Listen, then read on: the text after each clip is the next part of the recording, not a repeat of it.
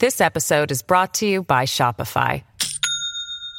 Do you have a point of sale system you can trust, or is it a real POS? You need Shopify for retail. From accepting payments to managing inventory, Shopify POS has everything you need to sell in person. Go to shopify.com slash system, all lowercase, to take your retail business to the next level today. That's shopify.com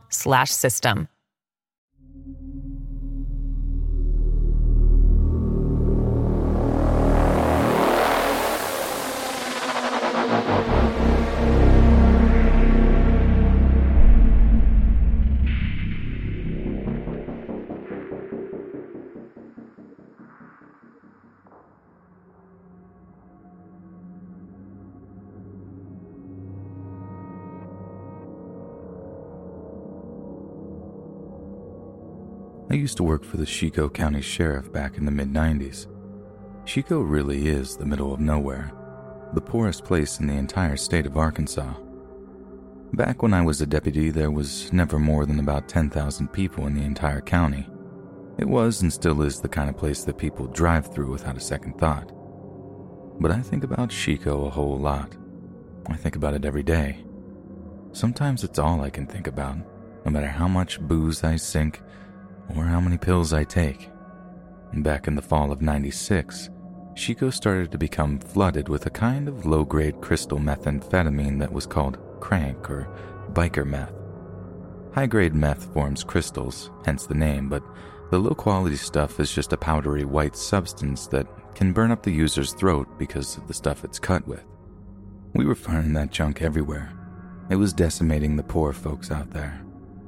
It was in the schools, in the bars, even in the churches. We arrested this one kid who'd been awake all weekend and had sat there twitching in the pews until the collection plate came around. Didn't even care that people saw him take the money either, and was too messed up to even have any means of a getaway. Violent crime skyrocketed in the space of about four months. Things were getting out of control. We were picking up tweakers from all over that were making pilgrimages to Chicot just to spend their money on the cheapest, dirtiest crystal we at the department had ever seen. I put cuffs on guys from Louisiana, Texas, Mississippi, Alabama, even as far away as Indiana. The county sheriff even got a call from the governor who demanded something be done about it all, and, as you can imagine, all that fecal matter rolled straight downhill. But we had no idea where this stuff was coming from. Anyone we picked up for selling wouldn't talk about who they got it from, no matter what we threatened them with. They were like crystal commandos, and from my experience, it's just not like tweakers to cover for each other. They'll do anything to stay out of jail because it usually means a forced detox. But these dealers, they kept their mouths shut, like they were full blooded mafia, La Crystal Nostra or something. Like they were more scared of the guys selling it to them than they were of us. We bagged one guy with six pounds of the stuff, and it was me that drove him over to the county for booking. Afterward, I went back to my car, and there was all this mud just caked onto the floor under the back seats of my cruiser. I mean, it was everywhere. It smelled real bad, and I was livid that he'd made such a freaking mess. But then it hit me. All that mud had to have come from somewhere, right? By the looks of it, we managed to bag the guy just as he'd gotten a re up from his connection. So wherever this guy had just come from was muddy, real muddy, like maybe somewhere out near the Mississippi or one of the lakes out here in Chicot. I decided to take a drive just to see what I could see, maybe a little walk too if the feeling took me. Besides, what's the worst that could happen? I found our crystal cooks and brought them in for the big win? Well, as it turns out, that actually was the worst thing that could happen, and afterwards, I'd never be the same again. I spent a lot of time fishing with my pa when I was a kid. That's pretty much all there was to do in Chicot, a county of over 40 separate lakes and reservoirs. And I've been to almost all of them. Most of the shorelines are shale or sandy soil, but one particular shoreline is pure mud. One you're going to lose your shoes in if you don't have the foresight to wear rubber boots and it has the infinitely creative but descriptive name of Mud Lake. And it was Mud Lake that I decided to take a drive to that afternoon. The lake itself isn't too popular with fishermen, Not unless you're looking for some monster catfish, and those things can be much more trouble than they're worth to reel in. So, as I'm tracing the edges of it on foot, I thought it was pretty strange to see a trail of smoke wafting up through some trees around the other side. I mean, it was faint, real faint, and maybe if the wind had been blowing just a little, I'd have never seen it at all. But it was eerily still that day and just as quiet. It took me about 20 to 30 minutes of walking, but I traced the edge of the lake, right around to the rough area I could see the smoke. The closer I got to the source, the more I began to smell this disgusting putrid stench, almost like a mix of rotten eggs and cat urine. I also noticed that patches of what would have otherwise been healthy plant life had started to die, like whatever I was closing in on was death itself, how no life could survive near it. I thought about turning back a few times, but eventually came across what I can only describe as a series of wood panel and corrugated iron shacks. I know I should have called out to see if anyone was home or announced myself as a deputy and demand that whoever was inside should come out. But the feeling of dread in the pit of my stomach just seemed to stop any words from coming out of my mouth. Cops don't go by the book all the time, especially not small town deputies like me. Besides, I couldn't hear anything coming from inside any of the shacks, and aside from the small campfire burning in a clearing between the shacks, there were little signs of human inhabitancy. I pushed open the door to one of the shacks with my 44 drawn and immediately recoiled at the fumes that came out. I'd never actually seen a working meth lab before, but I didn't need any narcotics expert to tell me that's exactly what I'd just seen. There was all kinds of trash strewn around in there discarded packaging from cold medicine, batteries that had been cut open, used coffee filters, and that wasn't including all the improved glassware set up on a small table. That, and I had heard stories about how bad they'd smell from all the chemicals being mixed up in them, which must have been where that cat pee smell was coming from. I backed off from the shack, coughing and spluttering, feeling nauseous with my eyes streaming. I felt awful, but at the same time kind of elated. I was almost certain that I had found our meth cook. It was only when I searched the other shacks that I began to feel really freaked out. The first one was evidently some kind of sleeping area, the two camping cots set up on either side of the shack. Only the thing was, they didn't look used at all. They were covered in the same kind of trash that was strewn about the lab shack gas canisters, tubs of what looked like raw chemical ingredients. Whether used, those shacks obviously didn't sleep much, if at all. There were also rolls of dollar bills all over the place. These guys weren't taking care of their profits at all, it seemed. Either they were making too much money to account for it all, or money just didn't matter to them, and that was a terrifying prospect to me. Whoever was flooding Chicot with crank wasn't doing it for the cash. They were doing it for some other reason entirely. But it was the things that were written on the wood wall panels that really got my attention. All kinds of weird phrases and symbols had been scrawled on the walls in what appeared to be black marker pen stuff in chicken scratch, handwriting so bad I could barely make any of the words out that were interspersed with skulls, devil looking things, and little black stars. I backed out of the second shack and went to check on the third, which was by far the worst one of all. There was another rotten smell coming from behind a flimsy wooden door, but this one was from something very different to a meth lab, and when I peeked inside, I almost puked from how bad it was.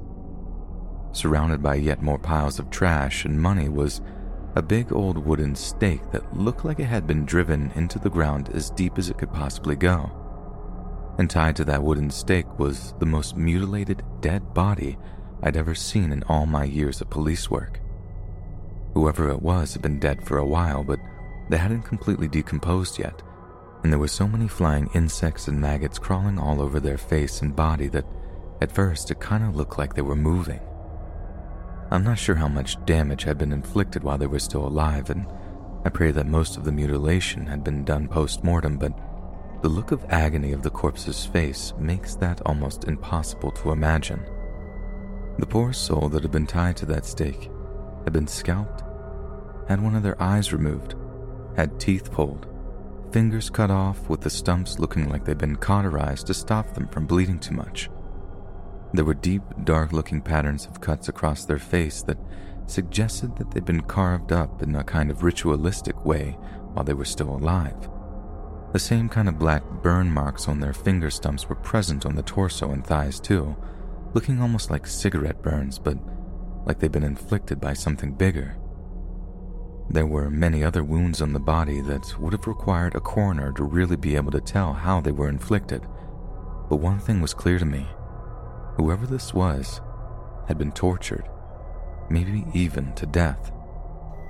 Then, right as I'm about to turn around to head back to my cruiser and radio the whole thing in, I hear something moving through the trees behind me. I spin around to see the filthiest backwoods monster I'd ever seen, just walking through the trees in nothing but boots a pair of urine stained white briefs, a shin holster with what looked like a hunting knife tucked into it, and a gas mask. He had some kind of AR variant slung over his shoulder, too, but luckily I had my 44 trained on him before he could react and reach for it. I told him not to move or I'd put him down, and at first, he starts raising his hands nice and slow all I could see of his face was the cold, dead gaze that stared back at me through the misty, clear plastic eye holes of his gas mask. There was just nothing behind them, like they were a doll's eyes or something, alive but not alive. Then I heard something moving behind me, and I figured it might have been his partner or whoever the second camping cot belonged to. And for just a second, I was dumb enough to give this guy my back out of fear that his partner was trying to sneak up on me but it must have been a possum or something running through the woods because there was nothing there when I turned, and by the time I looked back, the guy in the gas mask was unshouldering his rifle and prepping to fire. I let off three shots at him, and I'm pretty sure I missed every one. In return, he let off an automatic burst of his rifle that ripped up the shacks behind me and somehow, either from the poor vision of his mask or the recoil of the rifle, managed to miss me too. Next thing I know, I'm running through the trees, trying to use the trunks for cover in between looking for a solid position to return fire.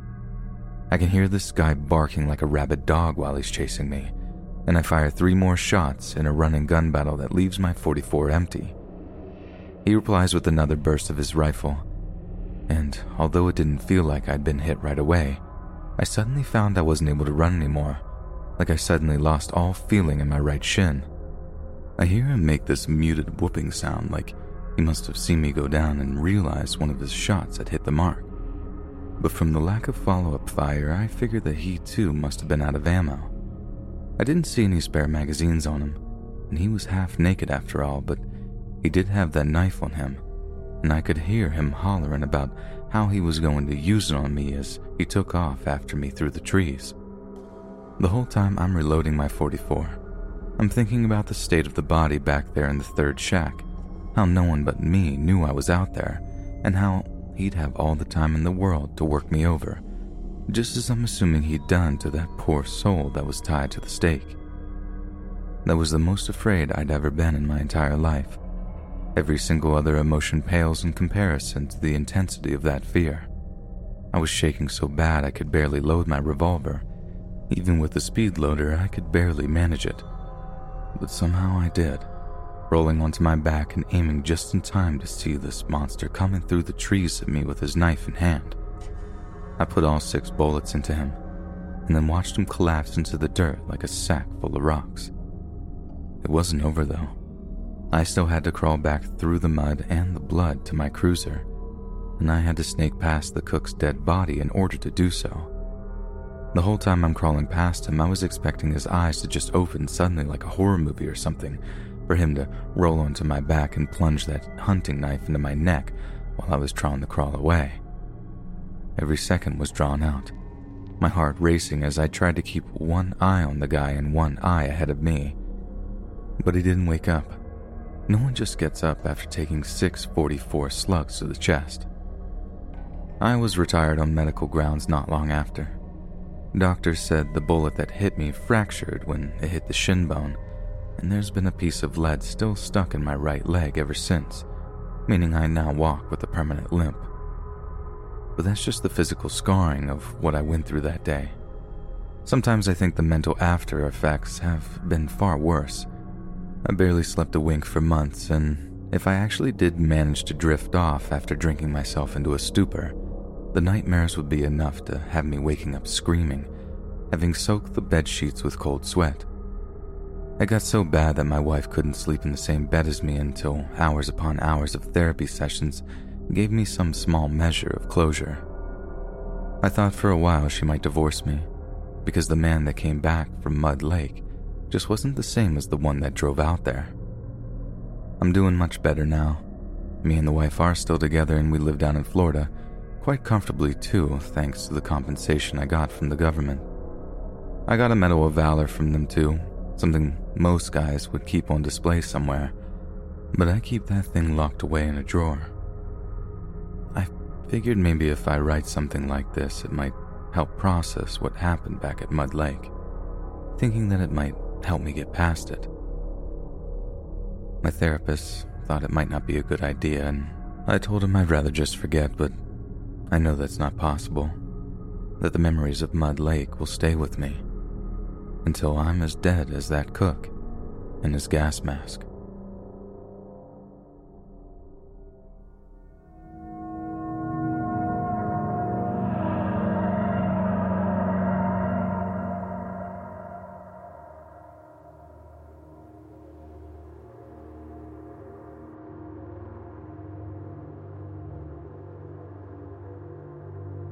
Driving through the thick woodland in the middle of nowhere near Highlandville, Missouri, you might just happen to see a rather bizarre looking sight nestled in the hills of the Ozarks.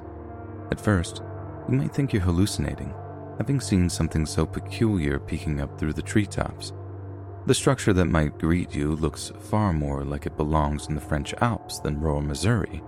A huge medieval looking castle style structure that looks like something out of a fairy tale but you wouldn't be hallucinating at all, because the building I'm describing is very real indeed.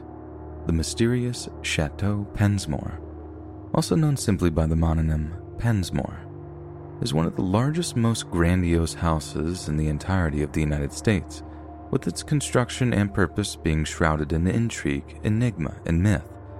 But the real reason behind all the secrecy might not be that the owner is simply a very private and paranoid person it could be because the truth is far too terrifying for the general public to comprehend. The Pensmore Mansion construction began way back in the year 2008 when a former Central Intelligence Agency spook turned businessman began to have blueprints drawn up for the ultimate country retreat. It would be something of an understatement to say that Stephen T. Huff was being overly ambitious when he dreamt up the idea of a 72,000 square foot home but the former astrophysicist and founder of Sensor Systems was more than prepared to see the endeavor through, and was most definitely in possession of the resources and the patience to do so. But what makes Pensmore truly unique is not only the design, but also the choice of materials used for its construction. Pensmore was built with a state of the art insulated concrete structure, its 12 inch thick walls reinforced with a novel form of high tensile steel fiber known as helix. This advanced combination of stone and metal is apparently dense and durable enough to survive almost anything man, machine, or Mother Nature can throw at it. Explosives, raging infernos, earthquakes, hurricanes, nothing could so much as put a dent in Chateau Pensmore exactly as Stephen Huff had designed it. The structure is bulletproof, blastproof, fireproof, insect-proof, age-proof, more or less indestructible, this house will be standing 2,000 years from now. Even then, it will be hard to knock down. Huff once said when being interviewed by a national publication that focuses on rare and unique real estate, and it's a matter of public record that he took the time to put his dream home to the test. It would take eight long years before Pensmore was finally declared fit for human habitation. At one point, a huge portion of the structure fell into a sinkhole that opened up on the grounds of the estate but Huff slogged on with the work at hand, and the finished product is an objectively extraordinary one. When it was finally finished in late 2016, Pensmore stood at an imposing five stories tall, boasting five separate living quarters complete with 14 bathrooms, 13 bedrooms, a music room, observatory, grand ballroom, movie theaters, and a huge host of other recreational and professional spaces, one of which is known to be a kind of museum which Huff himself curates. Pensmore also has over 4,000 cutting edge solar panels, 9 tons of batteries in varying sizes, and the entire property is host to herds of wild Ossabaw Island pigs, a hardy breed of swine that are kept as a kind of self sustaining food source. Stephen Huff poured hundreds of millions of dollars into the property, sparing no expense in creating a truly self sustaining, energy efficient fortress of a home in one of the most remote and isolated areas of the country, perhaps even the world. But there remains a question that could transfix all who ponder it, and that is what exactly would possess an ex US Army intelligence officer and CIA agent to build such a structure? Publicly, Stephen Huff has told those that pose the question that Pensmore Mansion is a kind of experiment. An experiment intended to demonstrate viability and practicality of creating a truly energy efficient, self sustaining structure that can be safe and secure as well as environmentally friendly. The purpose of its design is not simply as a domicile either. The basic blueprint can be used as a school, a hospital, or any number of purpose built facility that needs to remain standing in a disaster prone area of the country. Huff has also explained that Pensmore is essentially a tangible exhibition which showcases not only the durability of the materials involved, but also the architectural feats his company is capable of, making Pensmore construction a kind of giant advertisement for sensor systems. But why the Ozarks? Why not Alaska or Nevada or Montana? Why pick rural Missouri over all the other isolated remote areas of the country? Huff explained that the particular area of the Ozarks in which Pensmore is built is subject to some of the least constrictive regulations in the country, with the local government taking somewhat of a laissez faire approach to social intervention. Missouri is also an area of the U.S. that would present Pensmore with all manner of environmental challenges, such as extremes of hot and cold, tornadoes, storms, everything Huff would need to prove that his brainchild could withstand even the harshest of weather. But if this was the case, if the whole thing was simply intended as proof of concept, why not build something smaller? Why not simply test out the materials on a smaller, more controlled, and less costly scale? All of Huff's responses seem to suggest that he isn't exactly being completely open or honest concerning his motivations, with his answers only succeeding in raising yet more questions. When construction of the Pensmore mansion began, rumors spread like wildfire among the local population, rumors that grew only more bizarre and outlandish as time went on. One of the most popular theories among the more conspiratorially minded native Missourians is that Pensmore is a base of operations for the New World Order, a place where their shadow government will congregate during the final days of human civilization, potentially as a result of a catastrophe they themselves are planning. There are some who even suggest that Pensmore is some kind of government facility, one hiding in plain sight that may be home to a covert Black Ops installation that houses anything from alien technology or highly advanced weather control weaponry to wormhole generating equipment or biowarfare labs. Such cutting edge technology is said to be secreted away in a vast network of underground tunnels that have been constructed in the supposed sinkhole that opened up or was excavated during the mansion's construction. Some of the locals have also claimed to have heard an extremely loud sound coming from Pensmore's vicinity at nighttime, something akin to a train rumbling through the area, despite the fact that there are no train tracks running through that area. Others insist that they have seen unmarked black 4x4s rolling in convoys towards the compound that houses the building, ominous looking helicopters, or mysterious armed guards that aggressively shoo away those who try to get too close.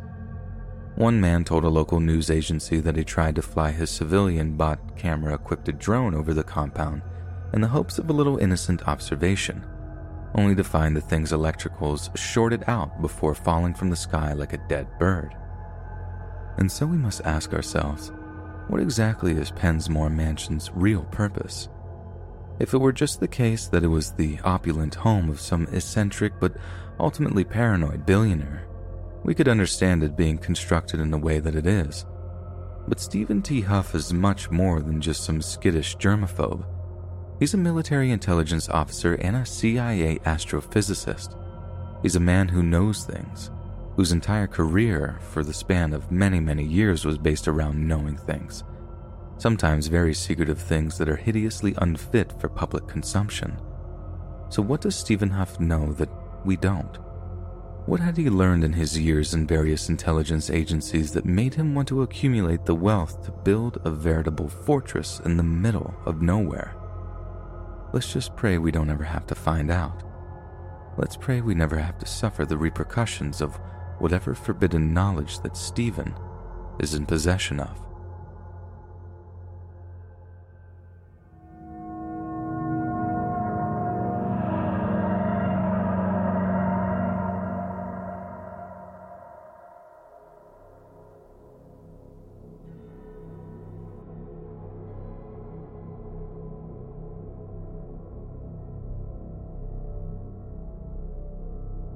There really is no better way to describe Monroe County, West Virginia than the middle of nowhere. One of the state's most southerly counties, Monroe is perhaps the most overwhelmingly rural place in the entire eastern United States. There's not a single stoplight or fast food outlet anywhere in the whole county, and has one of the lowest population densities of any county in the whole nation. Much like any rural area of the eastern U.S., Monroe has its fair share of problems with opiate addiction and the crimes associated with it. But a disappearance or a murder is a rare event indeed, and when one actually occurs, it stirs up rather a lot of attention from citizens and law enforcement alike. So, in April of 2007, when a dark red Chevy pickup truck was found abandoned behind a derelict building in Peterstown, it sent ripples of fear through the small community in which it was discovered and it's because the truck belonged to a man named Timothy Wayne Dalton. And by that point, Timothy had been missing for almost three weeks. According to his missing persons profile, Timothy was just over 200 pounds and had dark brown hair and pale blue eyes. He was last seen wearing a dark blue button up shirt, light gray shorts, and black Nike sneakers. There's a good chance that he was also wearing a dog tag necklace a relic of a relative's military service, and was also carrying a pocket knife. Close friends stated that he sometimes went unshaven for maybe a week at a time, and he was never known to sport any kind of lengthy facial hair, and was known to talk with a subtle stutter. In the brief period before the truck was found, local sheriff's deputies had managed to build up a picture of the events that had preceded Timothy's disappearance. He had paid a visit to his mother on March 26th and apparently behaved perfectly regularly for the most part. They made small talk about his firewood cutting job, which, as lowly as it seemed, made Timothy's mother very proud that his son was gainfully employed, especially when the economy was tanking in such a dreadful way. But at certain points, Timothy's mother noticed that he was acting rather skittishly, peering out of her trailer window every so often as if watching for something or someone. It's not entirely unusual for a boy to act in a protective manner over his beloved mother, so she didn't think too much of his watchful behavior. Yet this was the last time her son was ever seen alive, with the only clue to his potential whereabouts being the abandoned truck that was found two and a half weeks later. Despite his mother's concerns, local law enforcement insisted that there was no foul play involved in his disappearance. Yet there are solid reports from reputable sources that when the truck was discovered, the window on the driver's side of the vehicle was found to be broken, with glass lying on the interior, indicating it had been smashed from the outside. Despite this, police declared that there was no clear indication that there had been any kind of struggle, speculating that the window might well have been broken before or after he had disappeared. Speaking to Timothy's family members, police heard how it would be very out of character for Timothy to just vanish without at least informing them that he was going somewhere. And while it was a well known fact that Timothy had dabbled in some non-violent crime in his past, he has no outstanding warrants and was not a suspect of any recent burglary case. He's been described by many as a timid fellow with a heart of gold, and as far as his friends know, he was not involved in the narcotics trade, either as a dealer or a user. This essentially eliminated the possibility that he had skipped town out of fear of being arrested for something, a theory that was compounded by the fact that pretty much all of his meager belongings could still be found at his place of residence. As it stands, there are two prevailing theories that attempt to explain Timothy's disappearance. The first is that, for whatever reason, he owed money to a one percenter motorcycle gang that sometimes passed through the area. This theory came about due to the fact that at the time he vanished, Timothy's sister was dating a Hells Angel who was patched to a Princeton chapter of the gang, a town just a half hour away from Peterstown. As a frequent drug user, she was careless with her finances, and it's very possible that the angels passed along whatever debt she owed to her blood relatives. Then, when Timothy couldn't pay up, the angels decided to make an example out of him. The second theory revolves around a rumor that Timothy had bad blood with a local deputy who was supposedly violent, unstable, and corrupt. It was common knowledge among members of the Peterstown community that one particular area police officer believed that he was above the law. The same officer happened to give Timothy a ticket during a traffic stop one day, one that Timothy insisted was unfairly cited. He swore he'd see the cop in court. Then, to the surprise of the local townsfolk, he did and ended up actually winning the case. He was awarded a sizable compensation the cop in question was disciplined for his apparent misconduct. It was a humiliation, one the officer couldn't ever get over, and as much as this particular cop was an embarrassment to the force, there's every chance that a bunch of good old boy deputies would close ranks around him should he have to decide to take a little revenge. This would most definitely explain how the reports of a broken window suddenly morphed into a conclusion of a no signs of a struggle. Yet these two theories, as elaborate as they seem, are still little more than conjecture. So the question remains what could have happened to Timothy Dalton?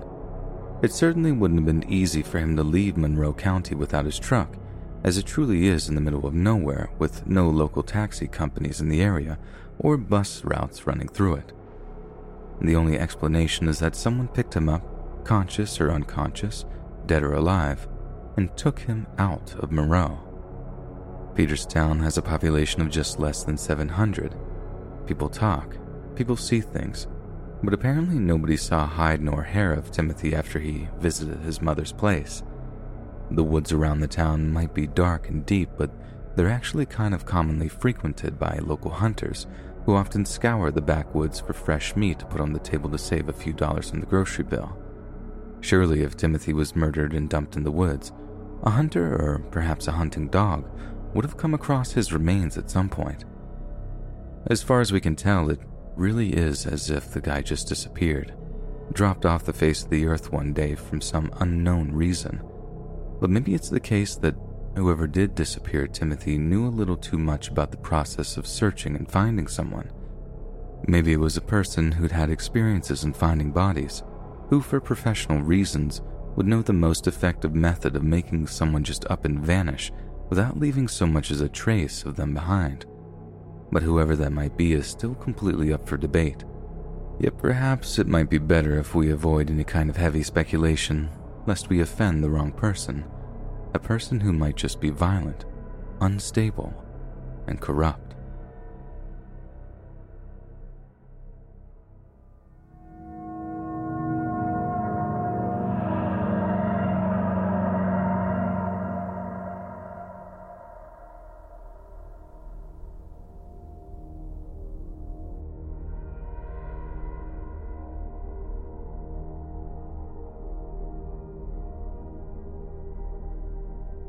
Electric Forest is an electronic music festival that normally takes place at the end of June in Rothbury, Michigan. Nestled in the very depths of Sherwood Forest, the festival truly is in the middle of nowhere and incorporates all the natural beauty of the towering woodland trees into the experience of those who choose to attend. By day, fans can roam around the enchanting scenery, hanging out among the pop up installations or the hundreds of hammocks that hang between the tree trunks but once the sun sets, they can watch as the forest is lit up by the many light fixtures, and according to many, that's when the magic really begins. The exhilarating atmosphere combined with jaw dropping light displays and spontaneous secret parties, all matched with a carefully curated lineup, generates a truly unique experience for one and all. It's this particular music festival that 29 year old Kevin Graves wished to attend during the summer of 2018. Hailing from Oakland County, Michigan, Kevin bought tickets for himself and his girlfriend, who was instantly sold on the idea of partying in such a unique and unusual place. Both were fans of electronic dance music, but had found themselves tiring of visiting the same old clubs week in and week out. So Electric Forest provided the perfect way to switch things up a little. But after only a day or two of partying among the trees, the blissful feeling between himself and his girlfriend apparently turned sour and the pair began to argue intensely.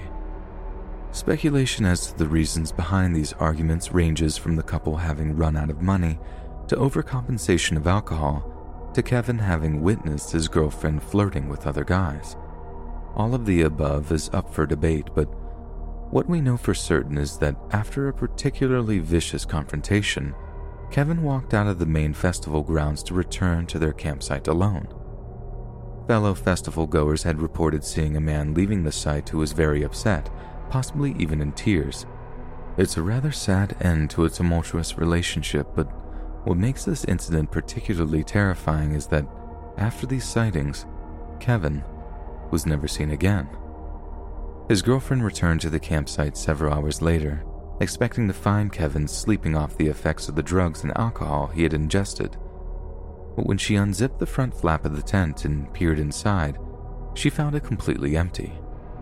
This wasn't exactly a surprise to her, though, and she figured either Kevin had gotten lost on his way back, possibly even found another group of revelers to hang out with to cheer himself up, or that he had headed back towards the main festival compound to either look for her or party some more. So, with that in mind, she simply crawled into her sleeping bag and got some much needed rest. The following morning, Kevin still hadn't returned, but again, his girlfriend wasn't particularly alarmed. It was only when the festival came to an end that she had to find her own way home that she actually began to worry. Kevin hadn't seemed to have returned to his apartment either, and to his girlfriend's knowledge, he was still in Sherwood Forest. It was around then that she broke and contacted his close family regarding his apparent disappearance, who in turn contacted the police to report Kevin missing.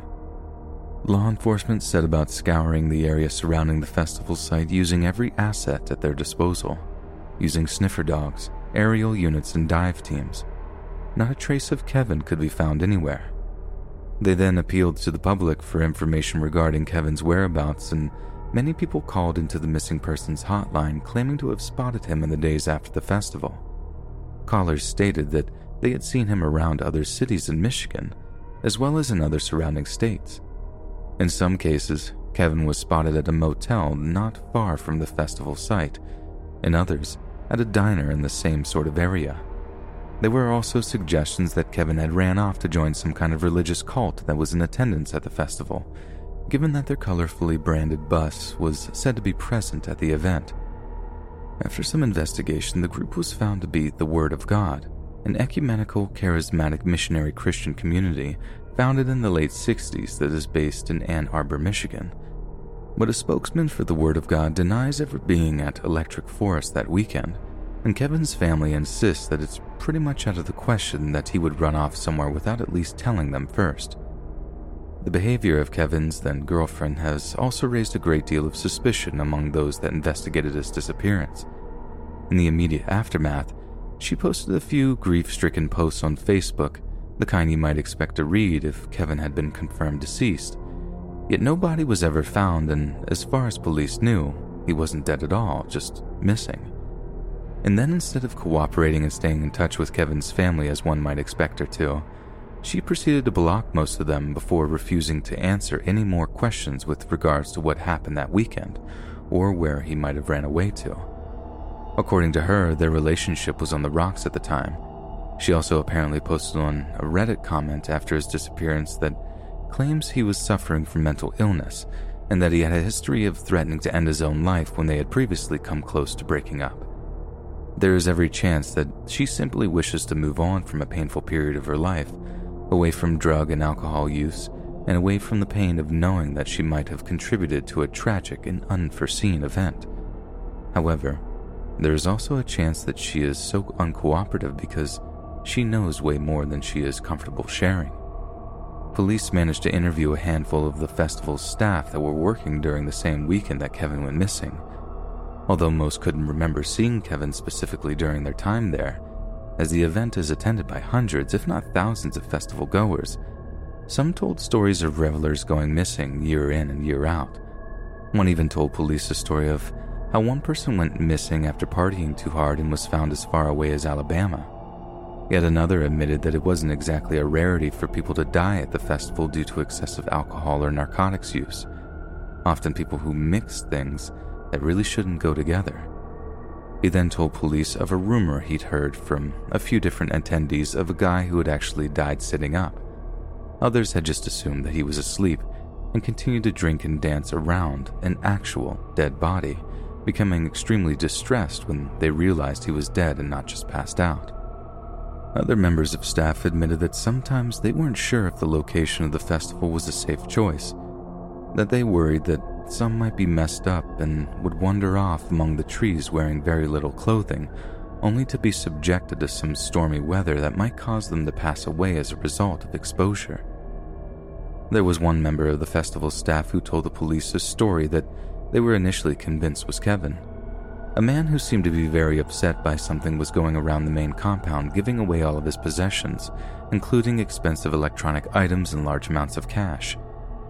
These are in line with reports from Kevin's family that he'd apparently emptied his bank account in the week before the festival was due to start. So, what actually happened to Kevin at that festival? Was it the case that he simply was so grief stricken by the breakup with his girlfriend that he had opted to simply up and vanish from Michigan? Perhaps this grief was something that a religious cult could prey upon to induct him into the ranks or perhaps such a cult would be able to use the heavy amount of drugs in his system to essentially brainwash him into their way of thinking. Regardless of what happened, we can all agree it's an extremely scary prospect that we could end up basically vanishing from the face of the earth after attending something as seemingly benign as a simple music festival. Perhaps we're never truly safe, no matter where we are or what we're doing.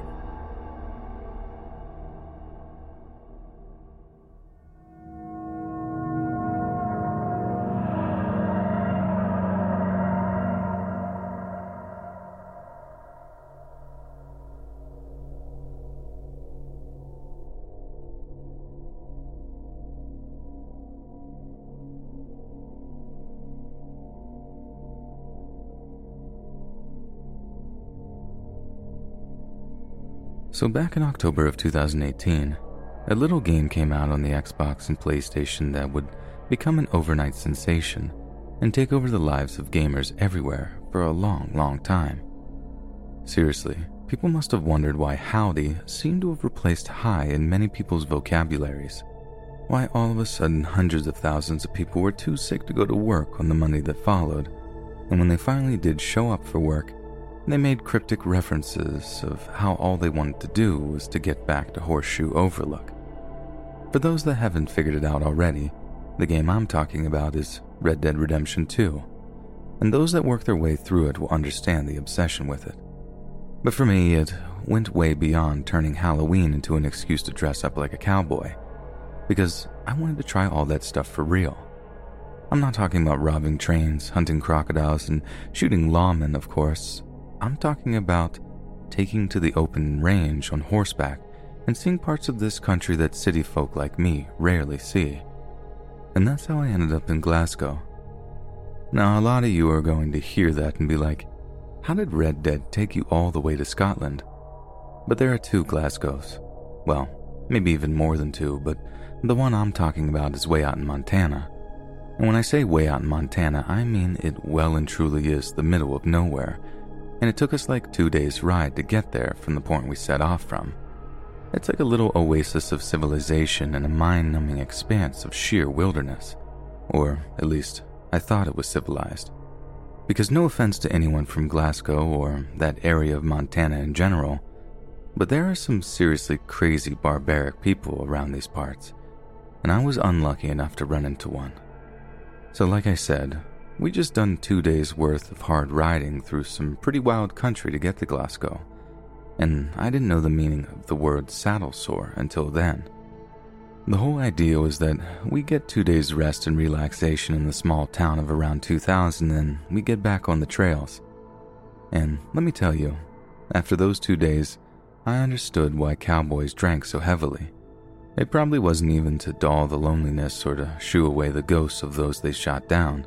It was probably just for the pain killing effect from being so saddle sore. Seriously, being saddle sore feels like Iron Mike went to town on your groin, and not in a good way. Anyway, so me and a few people in the same trail tour group as me find this little place called Abby's Palace on First Avenue South, and we get to drinking. Real hard, too. I'm not even going to say that I wasn't a jerk. I probably talked way too loud and said some kind of derogatory things about small towns like Glasgow. Not that I meant to be an a hole or anything like that, I just feel like I kind of understand why someone might take issue with what I was saying and how I was dressed because someone certainly did. So, from what I can remember, and honestly, that's not very much, this guy saunters up to me and asks me what my problem is. Now, I do remember exactly what I said at the time because the dudes in my group didn't stop reminding me of it for days after. I put on my best John Wayne voice and was all like, My problem's with you, Pilgrim. Before slapping the guy's arm as if to say, Aren't I the funniest? Only he doesn't find it funny at all. That area of Montana wasn't some little novelty to him like it was to me. To him, it was his whole life. So my big dumb drunk brain doesn't quite realize that there's some conflict going down until it's too late, but by that point, I've made this guy so mad and so much that he legit wants to knock my teeth out. All I did was apologize, try to reassure everyone that I just am tired and drunk and ignorant, but the entire bar is looking at me, with my trail buddies not being too happy either. So, needless to say, we got asked to leave. And that was the point that I realized I was a lot more of a Micah than an Arthur last night. And the next morning, I was seriously ashamed of myself. And I was actually kind of glad to be leaving Glasgow behind. But I'm not sure I deserved what came the next morning, and I'm 100% sure my trail buddies didn't deserve it either. Because a good few hours after a dawn departure, we're on the trails heading west again when I heard what sounded like a firecracker going off a few feet above my head. I was seriously exhausted and hungover, so when it happened the first time, I wasn't exactly sure what I was hearing, only that the horses really didn't like it. They're making those high pitched, whiny sounds, and our trail guide starts freaking out and telling us to turn back and keep our heads down. It was only then that I realized what was happening. We were getting shot at. Now, I'd never been shot at before, so I had no idea that when a bullet passes near enough to you, it makes a kind of loud snapping sound. That's the sound of the bullet breaking the sound barrier as it passes by, like a mini version of the sonic boom that those old Concorde planes used to make. We ended up galloping back the way we came, crying out in fear and hearing yet more of those cracks and the occasional whiz, which means the bullet is even closer than when it cracks, as we're getting out of there. We ended up riding all the way back into Glasgow, which was about 15 miles back eastward, to report that someone had actually fired on us as we were traveling along the trails. We actually booked ourselves back into the motel that we had stayed in the previous two nights. Had to cough up a bunch of money to pay for the horses to be looked after, which, to be honest, was the least of our worries since someone had literally just tried to kill us. Or at least, I thought they tried to kill us. A few of us ended up going back to Ali's palace to try to kill two birds with one stone. It would give me a chance to apologize for last night's bad behavior, whilst also giving us a place to drink away the jitters of almost taking a bullet. And funnily enough, guess who's there? The guy I ended up angering the previous night. And just as I'm gearing up to apologize to him and everyone else who was present, I catch him kind of grinning at me. Again, Maybe it was my dumb, hungover brain, but I didn't quite get the significance of it, not right away. And then it hit me. I sidled up to him with me being the angry one this time and hissed something like, You tried to shoot us, didn't you? Only the sentence was laced with considerably more curse words. He just grinned back at me and says something like, Boy, I didn't try and shoot you.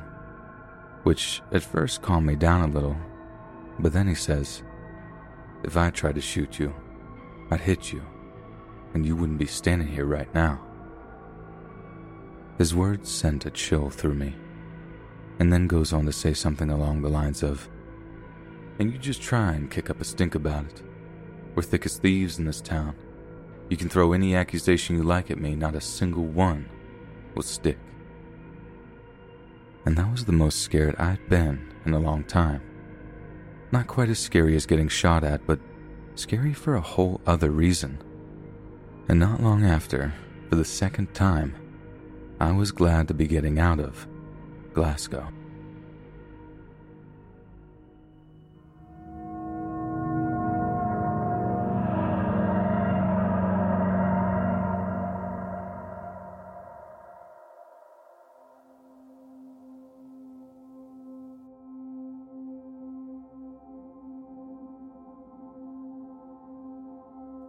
For some context, my high school was not the best. We had to go through metal detectors and have security check our backpacks every time we entered the school.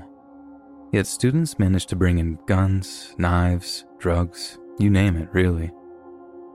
In 10th grade, my computer teacher broke her leg, so she was out for about four or five months. We basically got free A's in that class for just showing up.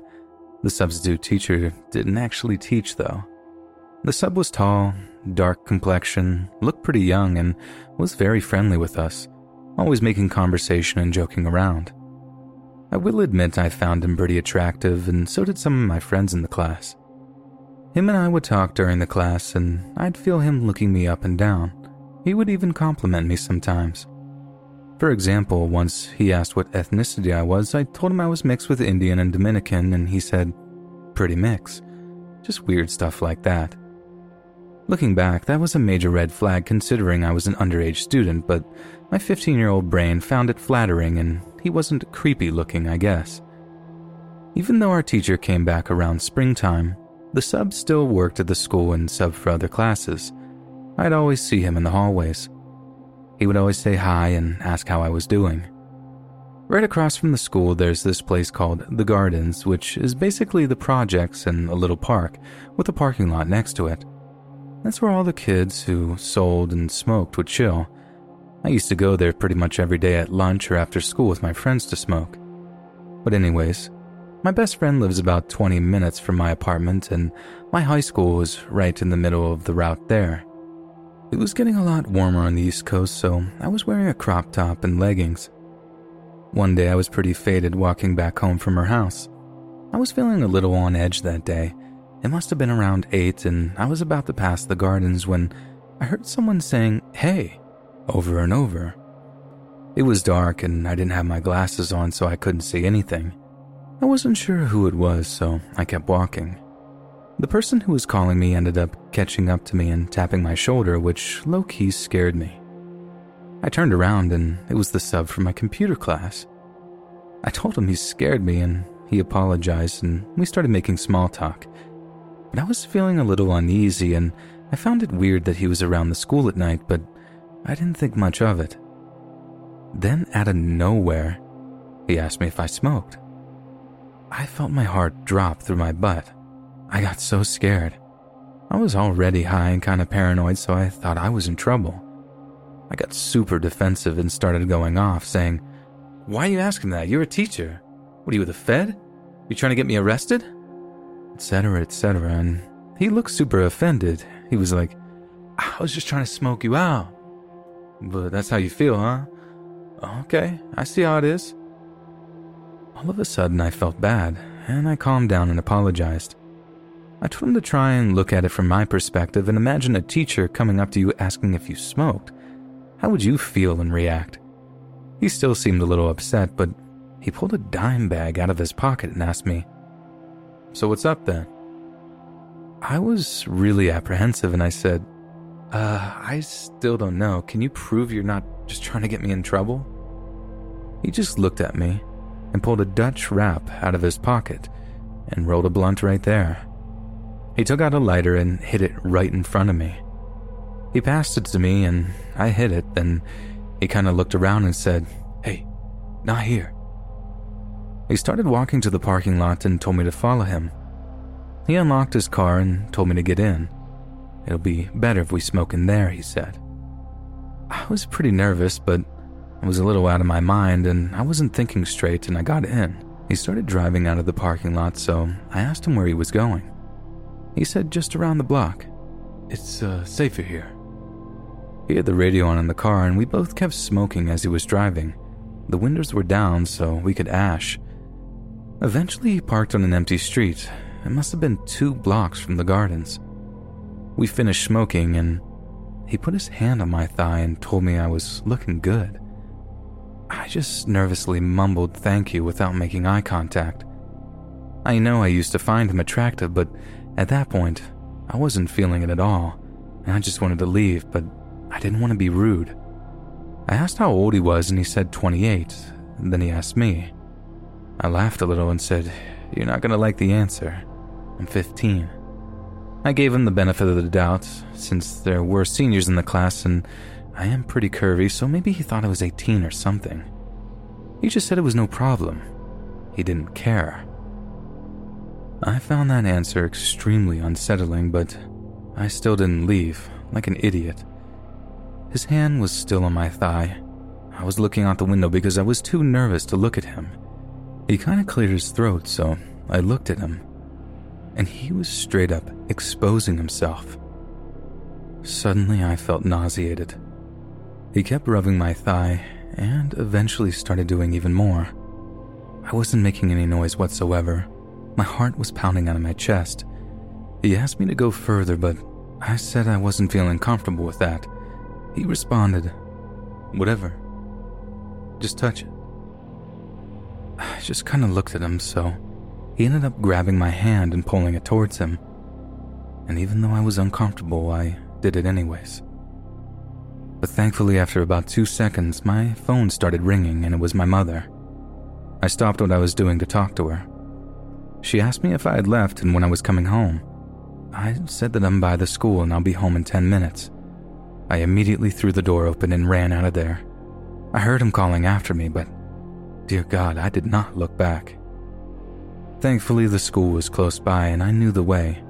I pretty much ran home and cried the whole way there because I was feeling so overwhelmed, even though nothing really happened to me as such. I didn't report him because I didn't even know what to say. He did see me around after that and tried to talk to me, but I just completely ignored him. And that was it. Kinda underwhelming, but my heart was racing out of that car. Thankfully, he didn't go any further, but please, be safe and use better judgment than 15 year old me.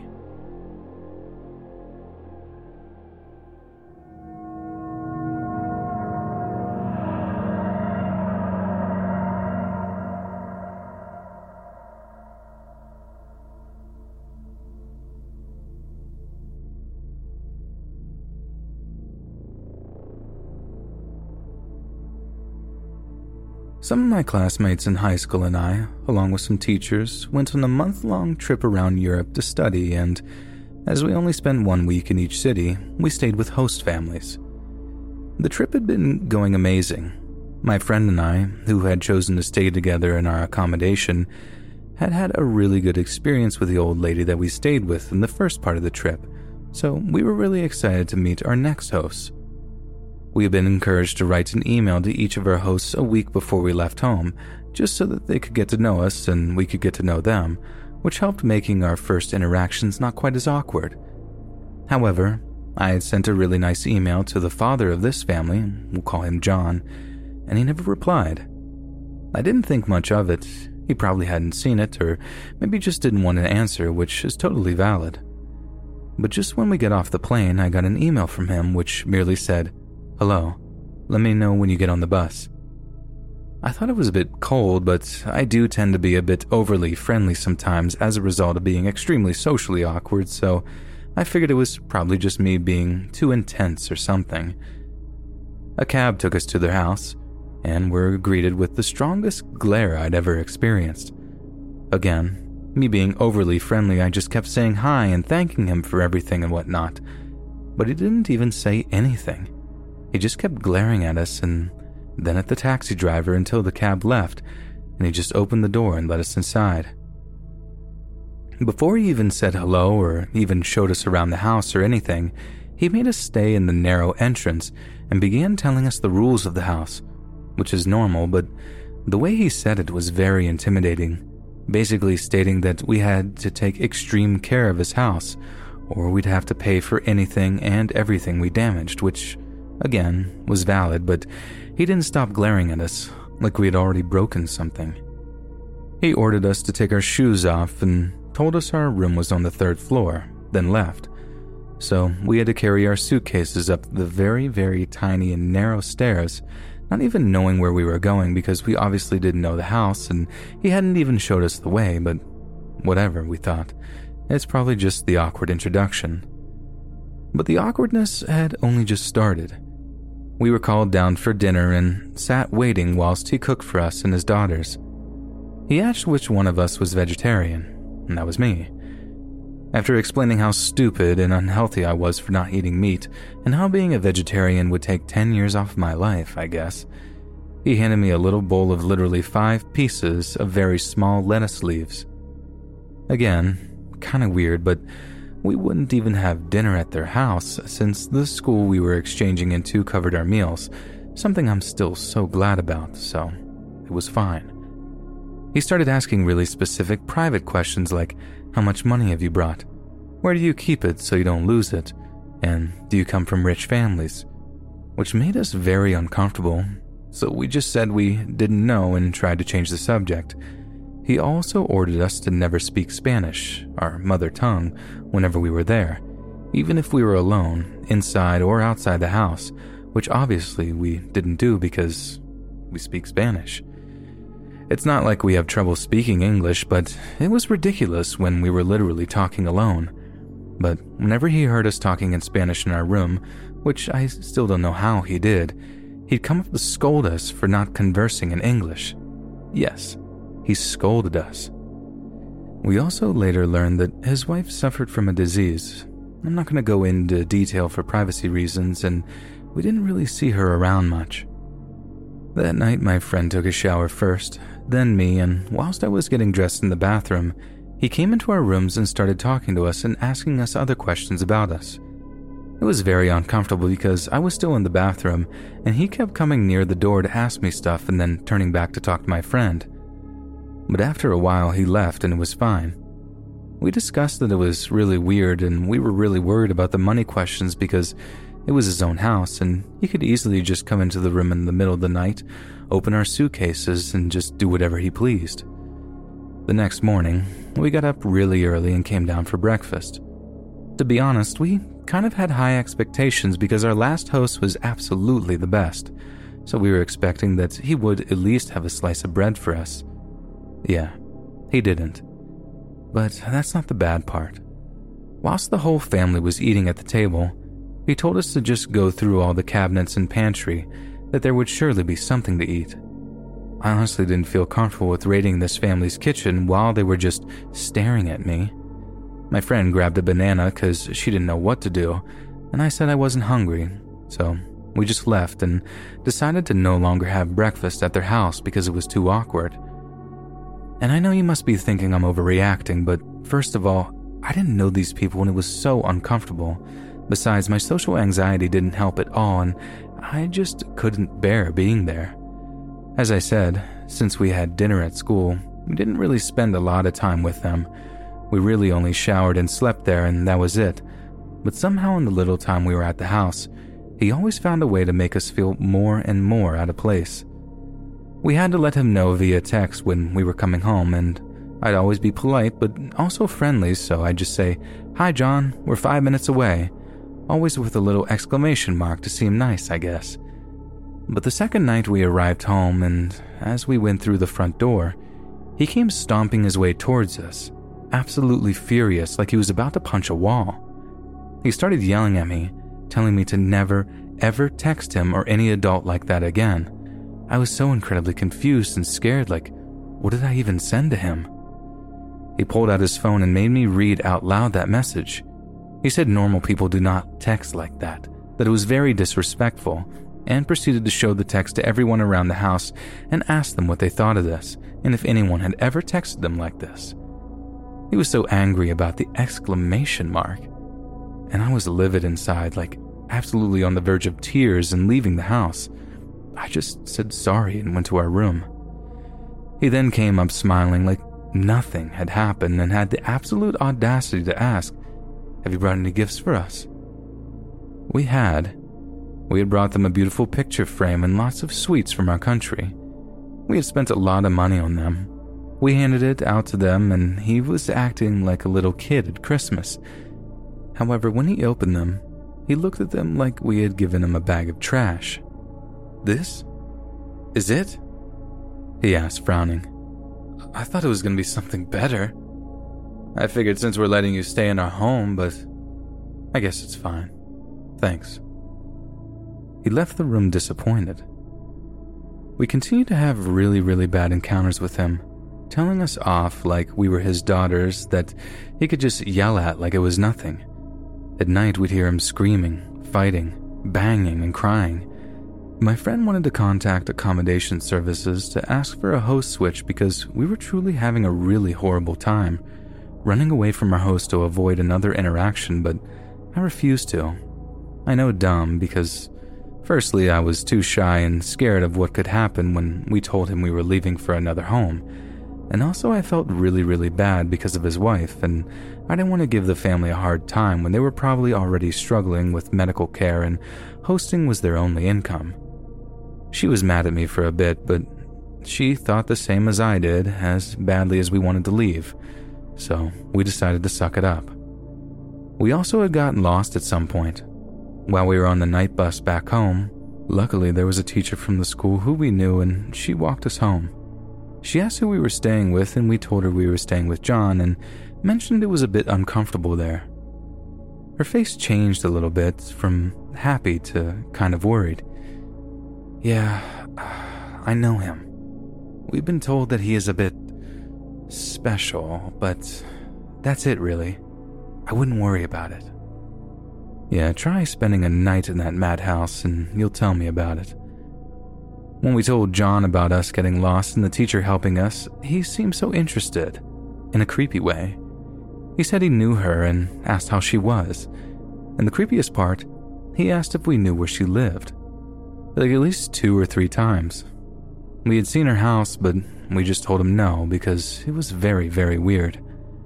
The last full day there, he told us that he probably wouldn't be home when we arrived since he mentioned he was meeting a friend or something, but that he would arrive no longer than 10 minutes after we did.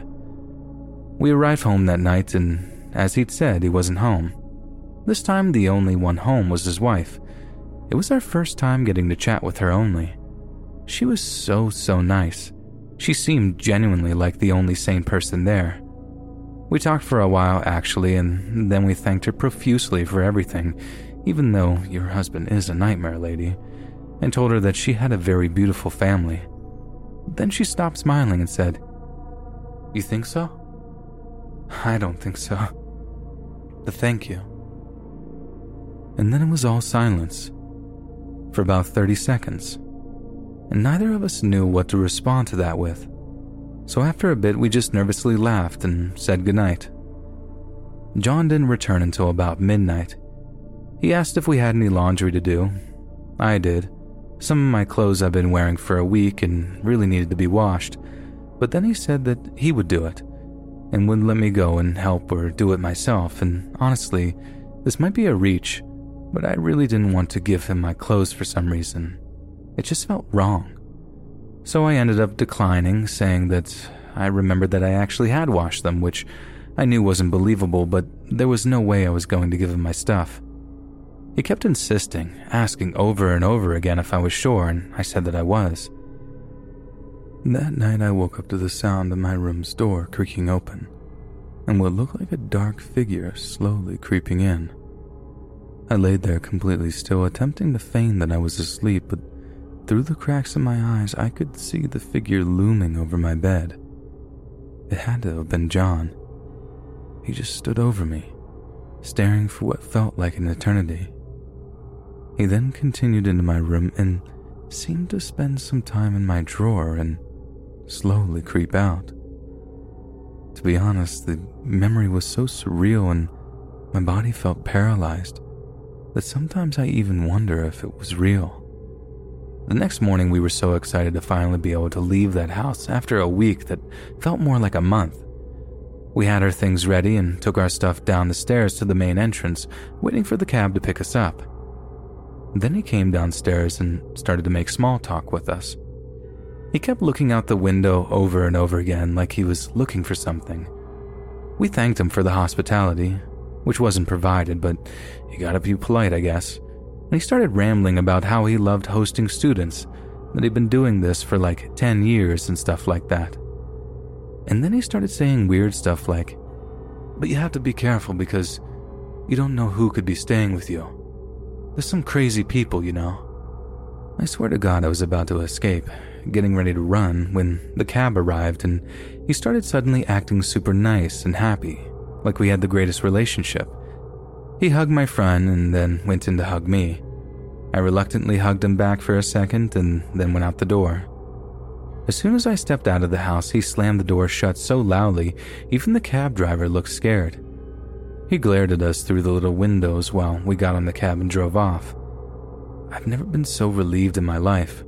It was like a weight being pulled off my shoulders. And you bet I blocked that number so quick. Glad I would never have to see them again in my life. The real kicker in the end, when I had time to check my luggage, I actually was missing close to three pairs of my underwear. I have no idea where they went and this made me physically ill thinking about what happened to them. I understand that families have their issues, but that man was absolutely terrifying. Even though I'm really thankful I at least had a place to shower and sleep for a week, I feel really sorry for anyone that had to stay with him in his over 10 years of hosting, or may have to in the future. Don't be like me. If you feel uncomfortable, leave.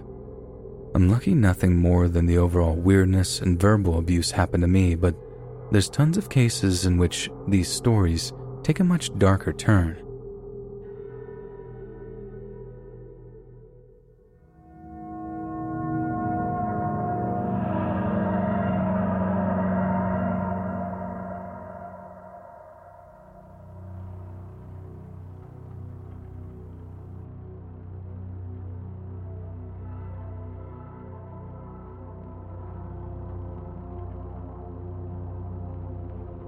So I worked in the mall a couple of years ago, from the ages of 18 to 20. I worked in a really well known electronics shop in Canada. At the time of the story, I was the only girl working among a bunch of guys. I'm a very small person, about 5'3, and I had a shoulder length bleach blonde hair, as well as I always wore fake eyelashes. Mainly, I'm explaining my looks because I was never treated well by customers. They assumed I was stupid or would either constantly walk past me and ignore me, or they would ask me something, think I'm wrong, and go to a mail worker and ask the same thing, to only receive the same answer. I dealt with a lot of horrible customers, and most of them being older men. I had everything from really rude remarks to remarks about my physical self, but I enjoyed the job and I needed the money. One day, I was with one other male coworker and a woman, maybe in the late 60s, came in and she seemed like a sweet old lady, so I sighed with relief that I would get to have a nice conversation with someone for once. Wrong. She came up to me and told me that she had been overcharged on her phone bill. While this isn't something we usually dealt with, I agreed to go look at her account and see what the charges were. Unfortunately, the charges showed extra data usage or calling outside of Canada. I'm not too sure, but it basically showed that she got charged extra because of what she had done. So I moved my computer to show her and very politely told her what I saw and explained the extra charges. She just kind of looks at me and then clenched her fists, and internally I was like, oh god, she's gonna hit me. My coworker was on break in the back. The mall was dead as it was almost closing time, so if she was going to hurt me, she could easily get away with it. I started to back up, and she slammed her fists on the desk so hard that the pens on the desk moved. Within two seconds after that, she started screaming at the top of her lungs, mostly incomprehensible, and she started walking around the store throwing things off the shelves. I just kind of stood there with a blank expression as I'd never experienced something like this before. She then came back to the counter, grabbed her phone, and started to walk around the store, slamming her phone on the ground, picking it up, and repeated that. She did it so much that there were shards of glass all over the floor for days afterwards. Finally, my coworker came out and was like, What? and just looked at me as I was almost in tears. He came behind the counter and kind of covered me and told the lady she needed to get out now. Obviously, she didn't like that, and she just kept chucking her phone on the ground, screaming and swearing at us, and just getting increasingly more agitated. My coworker picked up the phone, called for security, and we just stood there in silence. Within like 10 minutes, the security guard showed up. Our security sucked as we barely ever had incidents like this. He tried to calm her down, and she was shoving him and started to throw things again. I was at this point across the store talking to another customer that came in, and my coworker yelled out to me, Go in the back now. I looked at what he was looking at, and she was running towards me. I ran to the back and locked myself in the bathroom and just bawled my eyes out for like two minutes. I came back out because I didn't hear any more screaming, and I saw the security guard trying to put her in handcuffs. She literally body checked this poor man and ran. The police showed up and took our statements and looked at the security footage and said that they'd get back to us. But we never heard anything again. And pretty soon after that, thankfully, I quit.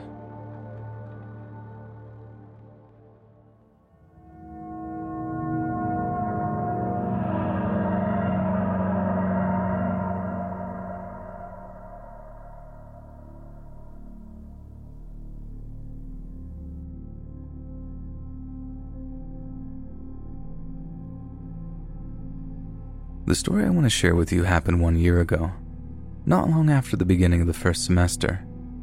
I was 20 by then, and I used to hang out near my university a lot at this time of the year because the weather was still really nice and warm, and my university was adjacent to a park. As we had a three hour break, a friend of mine asked me if I wanted to eat lunch in the park rather than in the cafeteria. I said yes, and we went there. It was a regular school day, probably a Thursday, and the place was filled with kids, students, and people walking their dogs, so not empty at all. It may seem odd to underline this, but I rarely go by myself in that park if there's no one else around because it makes me feel nervous, kind of vulnerable. I'm an overly anxious person, don't judge me. But this day, the place was crowded and we hardly managed to find a place somewhere on the grass for us to sit. We ate, talked, and enjoyed the sunny weather for a good hour. After an hour, the park was way emptier than when we arrived. Almost all the children had left, and we were quite on our own. As we both wanted to smoke a little before returning to classes, and now that we wouldn't bother anyone with a smoke, we rolled two joints. I know it's not especially a good thing, but it was just our little habit when we hung out together. Anyway, the past belongs to the past, right? I was focused on rolling up when my friend suddenly asked me, Do you see them? I looked in the same direction as her, but I couldn't see what she was talking about. She insisted, Those guys, the bag, they're staring at us. And then I saw them. Fifty meters away from us, two guys who seemed a little older than us were standing in the middle of the way looking intensely at us. They had literally no expression on their faces. I'm kind of used to creepy men, whether they're polite or much more intrusive you know those who follow you in the streets, those who inexplicably stare at you in the bus for 30 minutes, those who won't leave your side until you give them your number. It can be really easy to get rid of them, but those kind of encounters are often awkward, embarrassing, or worse. So I felt a little uncomfortable, although I wasn't worried. As I kept looking at them, I understood that they were going to talk to us. I asked my friend if she knew them, and she answered no, adding that she hoped that they would not come over to say hi. Unfortunately, three minutes later, they were right in front of us, smiling. They were two. The first to talk introduced himself as Manny. He was a small and short haired guy who was obviously on drugs, but I wouldn't know which ones, to be honest. The other one was tall, pale, a quiet guy. I can't remember his name, but we'll call him Steve to make things easy. Manny talked and smiled a lot. He introduced himself and his friend, asked us about our day, praised the warm temperatures. He seemed either unable to shut up or desperately trying to play it cool with us. Before we could even tell them to leave, he invited himself to join us on the grass, assuming that we would be okay with it. As a welcoming gift, he opened his bag. It was a huge plastic bag, one you would take to do some groceries, and, and showed us a 4.5 liter bottle of vodka. I couldn't help but judge them. It was like 1 p.m. in a park in the daylight, so it felt kind of ridiculous to me. His friend handed us a tiny and already used paper cup, but we declined the offer, saying that we needed to stay sober because we had classes to attend two hours later. Unfortunately, they had already drank a fair amount of vodka, and they kept insisting until my friend told them, I'm not the type of person who would drink vodka right after lunch. I either drink it on Friday night with my friends or pass my turn. Don't ask us again. I should tell you now, my friend is not a scaredy cat at all. To be honest, she's the bravest person I'd ever met, and she's never uncomfortable in front of strangers. Usually, when she's bothered by a weird guy, she either acts weirder than him to make him feel more uncomfortable, or laughs it off, making jokes and acting friendly until she tells them to leave because she'd rather be alone. Or in the worst cases, she kicks his butt and leaves. But even if she didn't want their company, she was still unperturbed and relaxed, way more than I was, and it felt good to have her by my side. They must have felt that she was serious because they stopped insisting and instead they started to ask us things like Are you students? Do you have a boyfriend? Can I have your number? And so on. We were both in a relationship and not interested in the two of them, but it didn't stop them from flirting. They kept complimenting us in a heavy, unpleasant, clumsy way, and we began to feel embarrassed. We could clearly tell that alcohol was unleashing them. They were annoyingly enticing, openly flirty, and it escalated quickly from sympathetic remarks on the way we were dressed to nasty advances. As I said, we were not interested, but they didn't take no for an answer. I was so uncomfortable that I avoided eye contact as much as I could while trying to find a way for us to get out of this situation. At this point, two other guys, supposedly their friends, came and sat with us, even though we didn't tell them that they could. They looked dirty, idle, and stoned, and one of them had a scrawny dog full of fleas. Not really assuring, but we kept our thoughts for ourselves. My friend said something like, We should probably get back to college now, but it didn't work the way we planned. They offered to come with us, claiming that it was not the first time that they crashed classes just for fun. We replied, No thanks. We don't want to get into trouble. But Manny insisted. We declined. He kept insisting, saying, don't worry, it's not a big deal.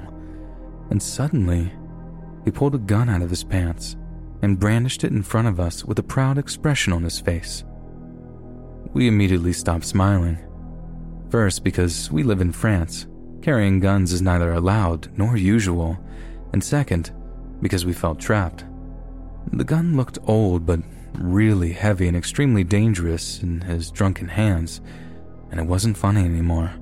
I was genuinely afraid of what would happen next.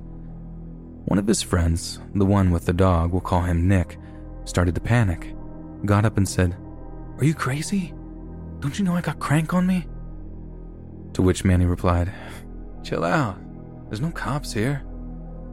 His friend shook his head and took his bag, ready to get out of there. Then Manny pretended to be aiming at Steve and he told us with a big carnivorous smile that he could totally shoot him without being in trouble. Steve seemed a little nervous. Nick walked away, yelling that he didn't want to be seen with us because it was too risky, and I wouldn't disagree. It was the middle of the day in an almost empty park, so the scene seemed quite unreal. I just thought, God, I've never seen this close to a gun, and its owner is a drunk man who doesn't want us to go. It looked like a really bad situation. He turned toward us, exhibited the weapon, and asked for our opinion. Do you like it? Uh, I'm not a huge fan of guns, I replied. Are you scared? Maybe. I tried my best to hide the fact that I was scared because I didn't want him to notice it and take advantage of me. Even my friend kept a fake smile on her face to keep up appearances. He quickly put it back in his pants and stared at us for a long time with a wary eye, after what he strangely asked, What did you see? I figured he was talking about the gun, but I couldn't understand why he would ask such a thing with such a suspicious tone. He asked again, so I said, I saw nothing. And he laughed. My answer may seem stupid, but I didn't want him to feel proud or to give him this kind of power over us by letting him know that we were afraid of the weapon. I thought it was stupid to carry a gun and to point it at his friend, but he simply kept laughing, and his laugh sounded awful to my ears, like the one of a cold blooded sociopath. I was so nervous that my hands were shaking. My friend must have noticed it because all of a sudden she took my arm and told everyone, Oh, we're late. We really gotta go. Have a nice day. Before running away, they shouted, Hey, can we have your phone number at least? And she replied without even looking back, No, but have a nice day anyway. We never walked so fast to get to classes than this day. Even though we ended up not attending the lecture because our teacher was sick, this we didn't know at the time, we were still so astounded by what just happened that it took us several hours to process. And after that, we avoided the park for a long, long period of time.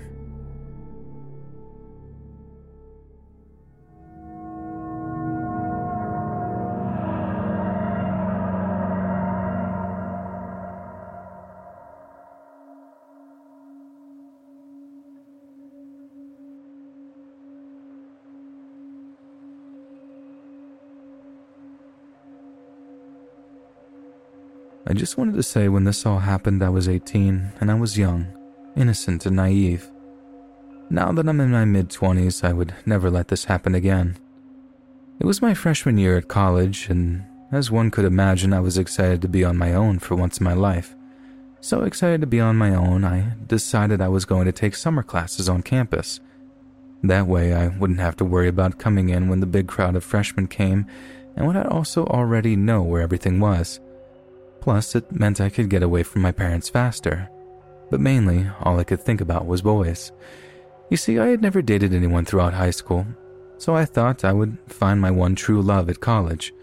Because, of course, that's all the movies told me, anyways. About two weeks go by, and me and one of my roommates, I had four, were hanging out in the lounge area showing off pictures from Instagram of our friends and family. Well, my roommate, I'll call her Tracy, showed me a picture of her and these two guys. One of the guys was Tracy's boyfriend, and the other was Tracy's boyfriend's best friend, Sean. Now, Sean was very attractive, and I told Tracy that he was hot. And she told me that he went to the tech college near us and he was single. Now, a day or two goes by after this, and she tells me that she told Sean that I was interested in him and he wanted to know if he could follow me on Instagram so he could DM me. And at the time, I trusted Tracy because she seemed like a cool, chill girl, so I excitedly told her yes. I wish I never told her yes. I talked to Sean for about a week before I was comfortable enough to give him my phone number. At first, he seemed super sweet. He would always send me a text message in the mornings, telling me to have a good day at class and he couldn't wait to FaceTime me that night. And he would FaceTime me every night. At first, I loved it because I never had a boy give me so much attention. And like I said before, I'd never dated anyone, so I was just over the moon that he was even interested enough in me to talk to me. But it started getting annoying. He would text me almost every second of the day and try to FaceTime me at least four times. When I wouldn't respond to him, he would ask if I was okay, why I wasn't answering him, if I was seeing another guy. If I was seeing another guy, it would make him really mad if I was. I, of course, once seeing the messages, would try to reassure him that I was okay and I wasn't seeing anyone. Like I said in the beginning, I was young and naive, and I didn't see it as a red flag. Things kept going downhill, though. It came to a point where he started asking for pictures of me, either just selfies or pictures of me in the mirror. I wouldn't send them, though, because I wasn't comfortable and he would brush it off, saying that was fine and I could send them pictures of myself to him whenever I was ready. One day I was in class for a long time because it was a lab and it started at 7 p.m. and wouldn't end until about 10 p.m. that night.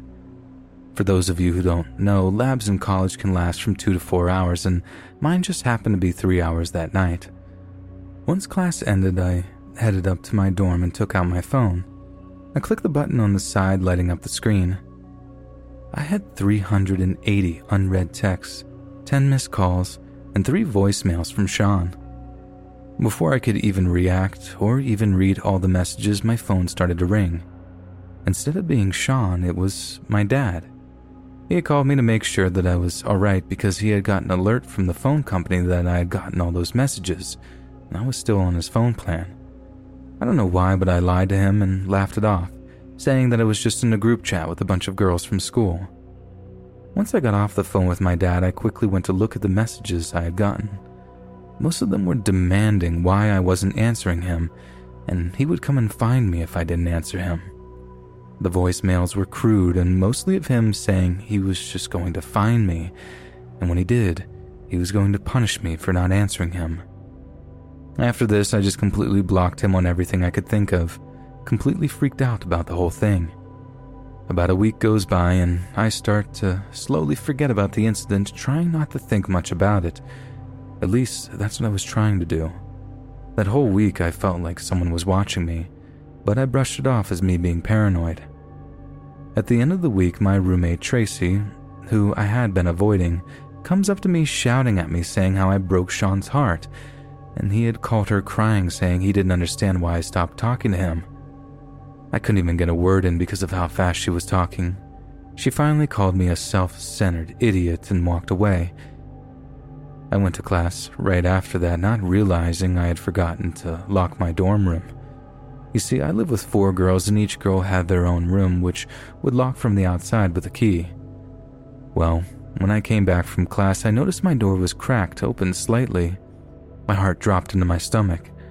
I hesitated going in. My hands were shaking terribly, but I finally got the nerve to push it open. Nothing. There was nothing out of place, it seemed. Even though there was nothing out of place, I could have sworn I closed the door before leaving for class, though I don't remember if I locked it or not. I know for sure I closed the door. So I asked my roommates, including Tracy, if anyone had gone into my room today, and they all denied it, even Tracy. But I just knew in my heart someone had been in there. I tried to brush it off, but I couldn't. So one weekend, when I knew that all my roommates were going to be out of town, I switched dorm buildings and room with the girl that I had gotten to be close friends with. After I moved in, I told her all that had happened, and she said that she would walk with me to my classes, which thankfully we had most of our classes together except the night lab I had and she would walk with me to my lab and wait until my lab was done to walk with me back to the dorm. One night, though, she had gone out of town to see her parents or something. I was walking back from my lab and it had gone really late that night again. I heard someone walking behind me, but I didn't pay any mind to it since class was just let out. But as I was walking, I could hear the steps getting closer, so I started to pick up my walking speed. At this point, I could tell someone was following me, and I was afraid to look back. As the footsteps increased and got faster, I started running as fast as I could. Now, let me tell you, I'm not athletic by any means. Somehow, though, adrenaline probably, I was able to sprint to my dorm building, hearing someone still running behind me, and I thankfully already had my key card out to get into the building, and I swiped it on the door and slammed it behind me. Looking up from slamming the door, I see someone who's probably about 10 feet away from the door staring at me. Even through the person's hoodie that was up and I couldn't see their face, I could just see that they were looking at me, and I knew it was Sean. Not wasting any more time, I got to the RA that was up that night, bawling and telling him what had just happened. He called the police and I told them everything that happened, but they basically said they couldn't do anything since I didn't see his face, even if I thought it was Sean and maybe I was just paranoid since it was nighttime and I was walking by myself. After all this, I called my friend and told her what happened, and she never went out of town again if I had my late night classes. I eventually decided college wasn't for me, and I dropped out. I moved back to my home state and went to cosmetology school and became a hairdresser. I still haven't dated anyone yet, though. Maybe it's the fear of something like that happening again. I'll never know. I do know that I'm super careful with who I talk to now and who I give my social media and phone number to.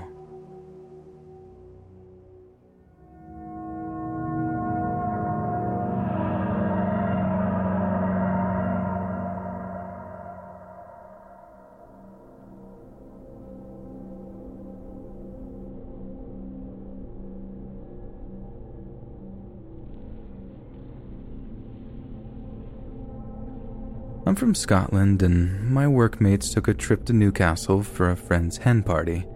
A hen party is the Scottish version of a bachelorette party. We went to a few pubs and clubs that night and settled at the Lavello nightclub. I have autism, so generally I'm not very good with my social skills, but they insisted that I go along with them and that it'd help my confidence. What would happen to me this night would ruin me forever.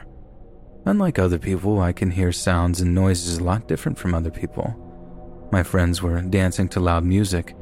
For them, it was fun. For me, it was just white noise to an extreme level, a very high pitched tone ringing in my ears. I really regretted going out. I just sat there while they danced, and I had seen this guy from a distance hanging from the balcony. Luckily, some bouncers caught him when he fell, and I was relieved, but felt disgusted at the same time that someone could get himself in such a state, and he was removed from the nightclub. My anxiety levels had skyrocketed, and I couldn't handle the music anymore. I told my friends that I felt ill and wanted to head back to the hotel, so they told me to stay safe and phoned a taxi. To which I did. I was waiting outside for more than an hour in the pouring rain. No taxi had appeared. I phoned back countless times, but they said the taxi services were busy and it'd take a while to get one to me. The doorman showed me directions to a taxi rank and said that I get one quicker if I join the taxi queue. I walked down taking his instructions, and it was very dark and rainy at this moment and eerily quiet. This was until he popped up from an alleyway, the guy from the balcony, and he was there peeing. He looked like a typical English hooligan, shaved head and topless, and some horrible torn denims and beer bottle in his hand. I walked on, and I could just sense him following me. Oi, he said, Oi, you. I don't know why I did, but I turned around, got the time. I told him the time, put my head down, and kept walking.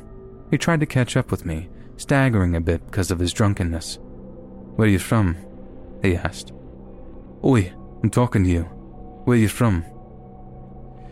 You one of them Makems? A is a slang term for someone from Sunderland, Newcastle's sworn rivals in football. I said, no, I'm Scottish. He rambled on some more, but I chose to ignore him. Oi, listen. I'm talking to you. He reached his hand to grab my shoulder and nearly tripped up.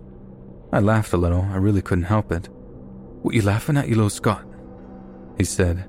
Reaching for me again by instincts, I started to run.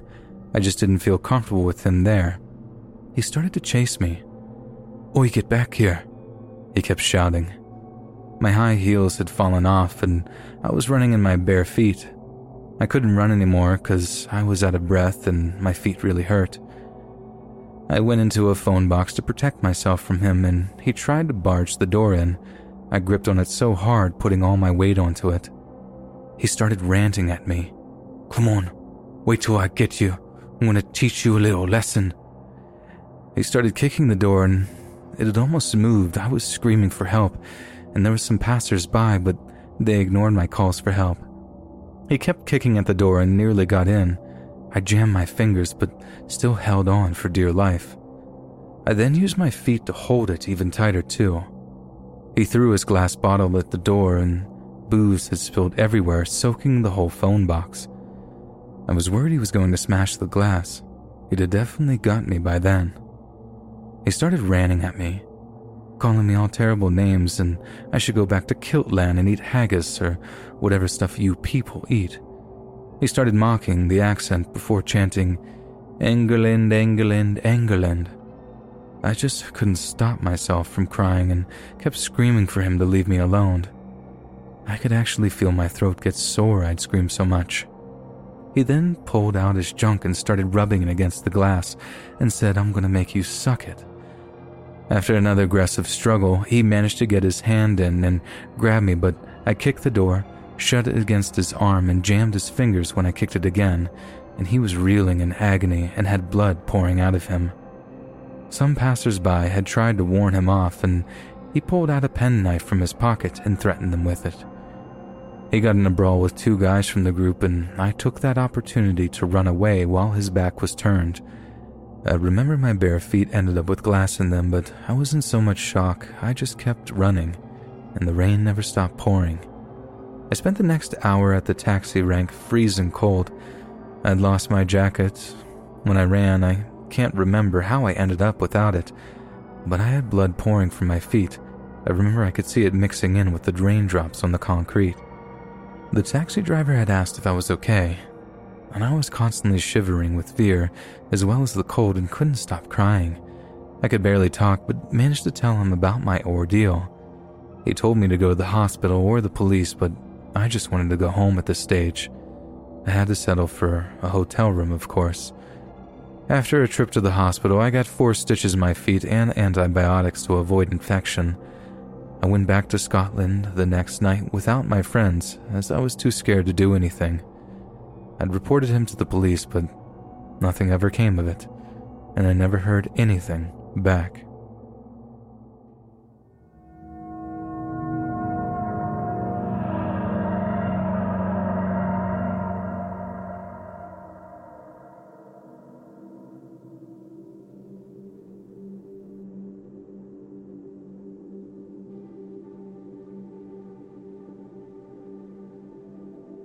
Warning potentially upsetting content to come. Where to start with this story? I work as a veterinary nurse assistant. We get unusual things brought into our clinic, but this one I just had to share. Today, the 31st of October 2020, was my Saturday to work. I was on reception with the receptionist and vet nurse. Early 9 a.m., we get a call from an elderly man who had found a dead cat in his front garden at the time he said it looks like its head had been caved in. We often get deceased animals brought in as a result of being hit by a car, so we asked him to bring it down to us. Before 10 a.m. ish, the elderly man comes in with the black cat in a plastic bag. We take contact details from the man, then he tells us how he found it, and my wife is so upset, poor thing. And here's where things get creepy the cat is in a clear plastic bag. Guys, it has no head. It's decapitated. And on the further inspection where the cat's head should have been, were clean cuts. Now, a bit of background I live in the UK, and a while back we had a string of mutilated animals being found outside of homes and in parks. And at that point, the supposed suspect was called the Croydon Cat Killer or the M25 Cat Killer.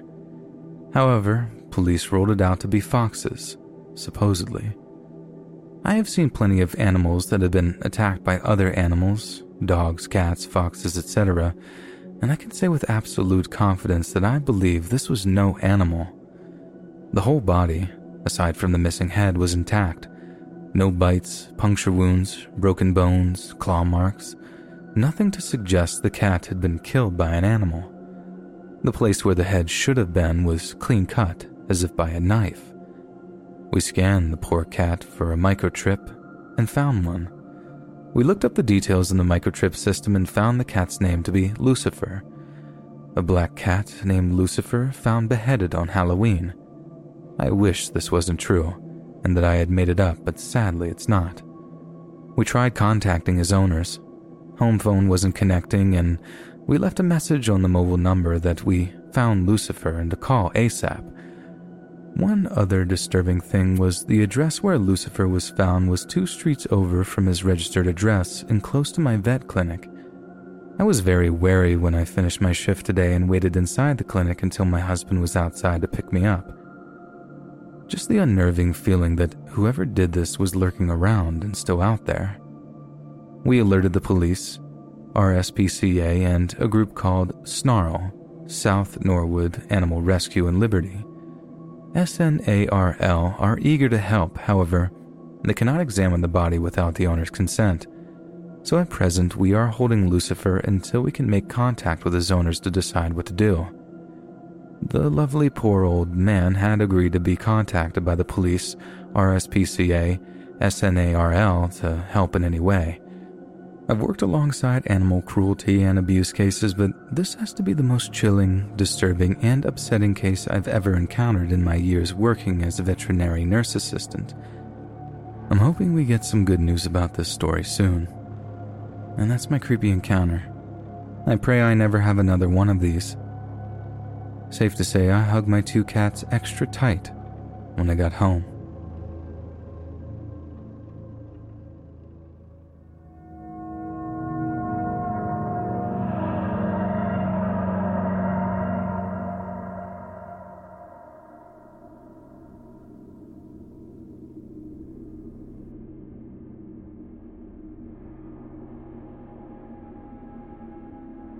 I'm a 26 year old female living in the northwest of the United States, four hours' drive above Salt Lake City.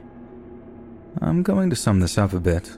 I have religious people, mostly Mormons, come to my door from time to time. I'm always polite to them and listen to what they have to say and say no thank you at the end. Yesterday, I had three guys come to my door that I think were about 16 to 18, maybe older, and wearing nice dress clothes. They said that they were Mormon and started off by stating that they were trying to get a law passed to increase taxes for unmarried individuals versus married couples. I stated taxes are already higher if you're single. They asked, What do I do? and if I felt loved and accepted. I replied, I'm in college pursuing my bachelor's degree, and yes, I feel love, and I'm not always accepted. They said they know what it's like to feel that they're not accepted and that their group could help. Their group has love, and since I'm not married, they said that they would have a husband arranged for me. That I would get to pick a husband from five different suitors of their choosing. It would never have to work a day in my life, and that I'll never have to be lonely again. I could just be a housewife and wouldn't have to do their 18 month recruitment as long as I produce a child within two years. I said I already had a significant other and I'm not lonely, so they asked if we were going to be married within six months, because they could have me guaranteed to be married within that time period. I said I didn't know, that it's not my decision to make, and we are content where we are. They said, well, he can also have another wife to assist with the housework, so you'll never be overwhelmed. I said we're monogamous and fine with where we're at. They said that he would come work for them, and he could go to trade school, paid for by them. However, he would have to give 10 to 15% of his income to the church to go to food banks, healthcare, and anything we would need. They said, or you could entice an outsider into joining us, but if you become married and decide to leave, you'll be cut off from the church and everyone. I said, no thank you. I'm not interested in joining their group. They said that's okay. If I wanted to join them, they would be around. My significant other told his coworker who is Mormon about it, and he said that yes, Mormons take 10% of your income to help with food banks and those in need, but nothing like that. It must have been one of the subsects or even a cult. I've seen cults on TV like the Heaven's Gate cult or the crazy ones that get busted by the feds, but I never thought I'd come in contact with one. They were holding hands together and very persistent the entire time. Just plain creepy. What do you guys think? Did I just have a run in with a cult?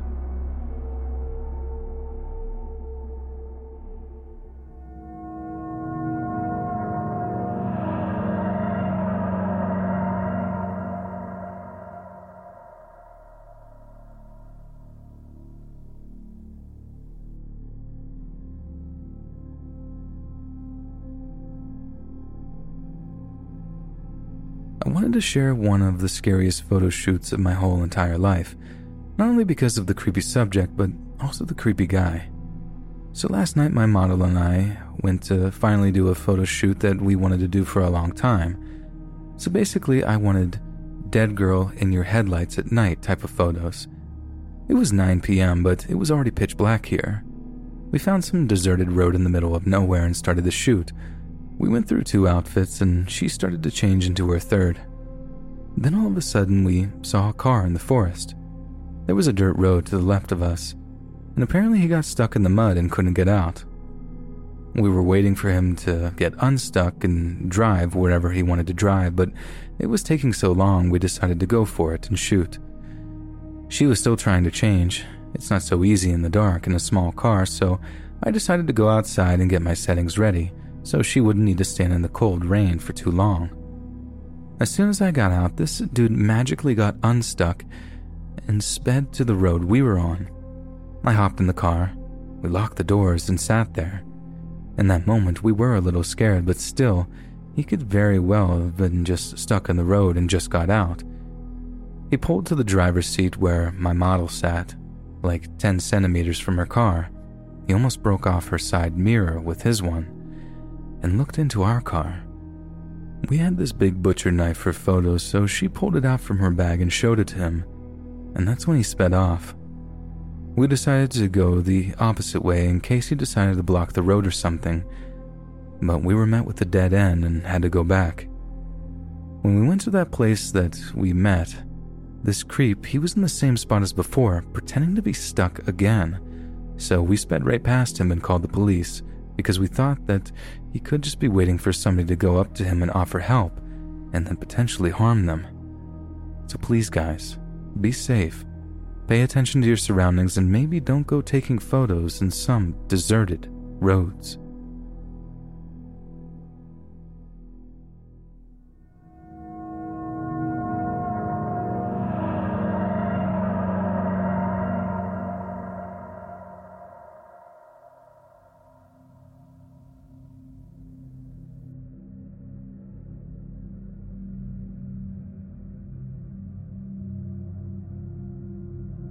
Was a few years ago. I was home alone, at night in my bedroom, and I was chilling on my bed and I started to sing, a thing that I do quite frequently. And as it was summer, I'd let the door of my balcony wide open to let the fresh air in. And then for some reason, I heard some noises coming from outside, like as if someone walked into the garden. I wasn't sure at the immediate time if it was my cat or my parents simply coming home until I turned my head to the balcony door. I saw a pair of hands of some guy trying to climb my balcony. I panicked after seeing it and yelled, Is there someone there? Then the guy fell off and went, Oh, sorry. It's just that me and my friends heard you singing and we thought you were in danger, so I decided to check if everything was okay. Before going off, I still don't know who that was Maybe since the house next to ours was used as a vacation lodging, the guy and his friends probably just booked the house for a few days, but I'm not really sure. And still, if he was truly worried, then why did he try to climb my balcony instead of simply knocking on the front door?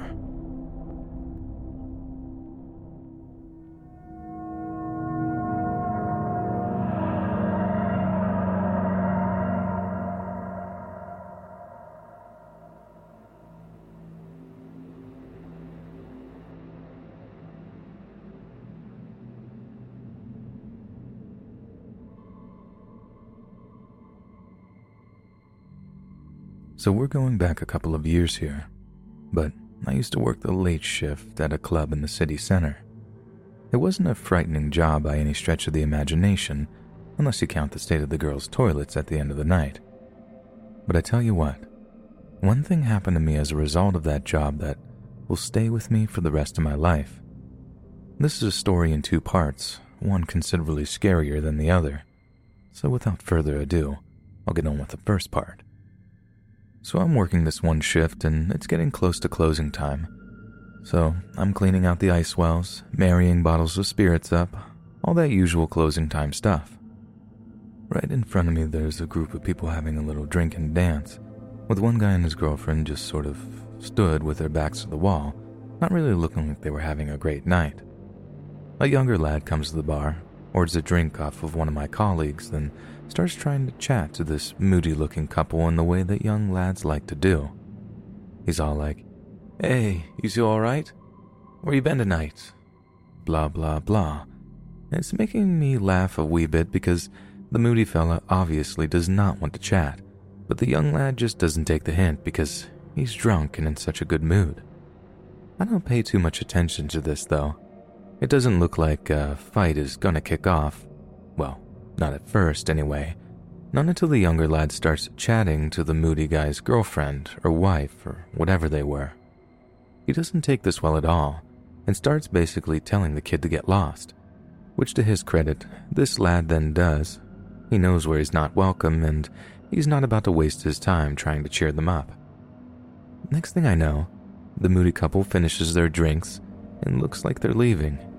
However, on their way out, they happen to pass by the younger lad who sees them leaving and gives them a wave goodbye. Now, he might have said something snarky, might have given the moody one of those cheeky little looks, I'm not sure.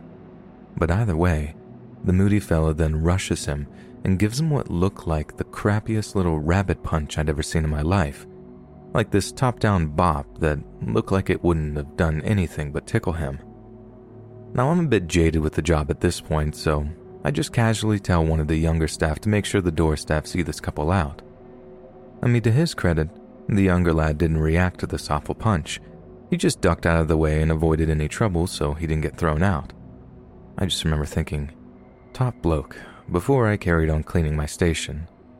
We don't need any extra trouble on that job, it's tough enough, honestly. Anyway, so I pop out for a smoke about 15 minutes later and my jaw just about drops when I see what's going on.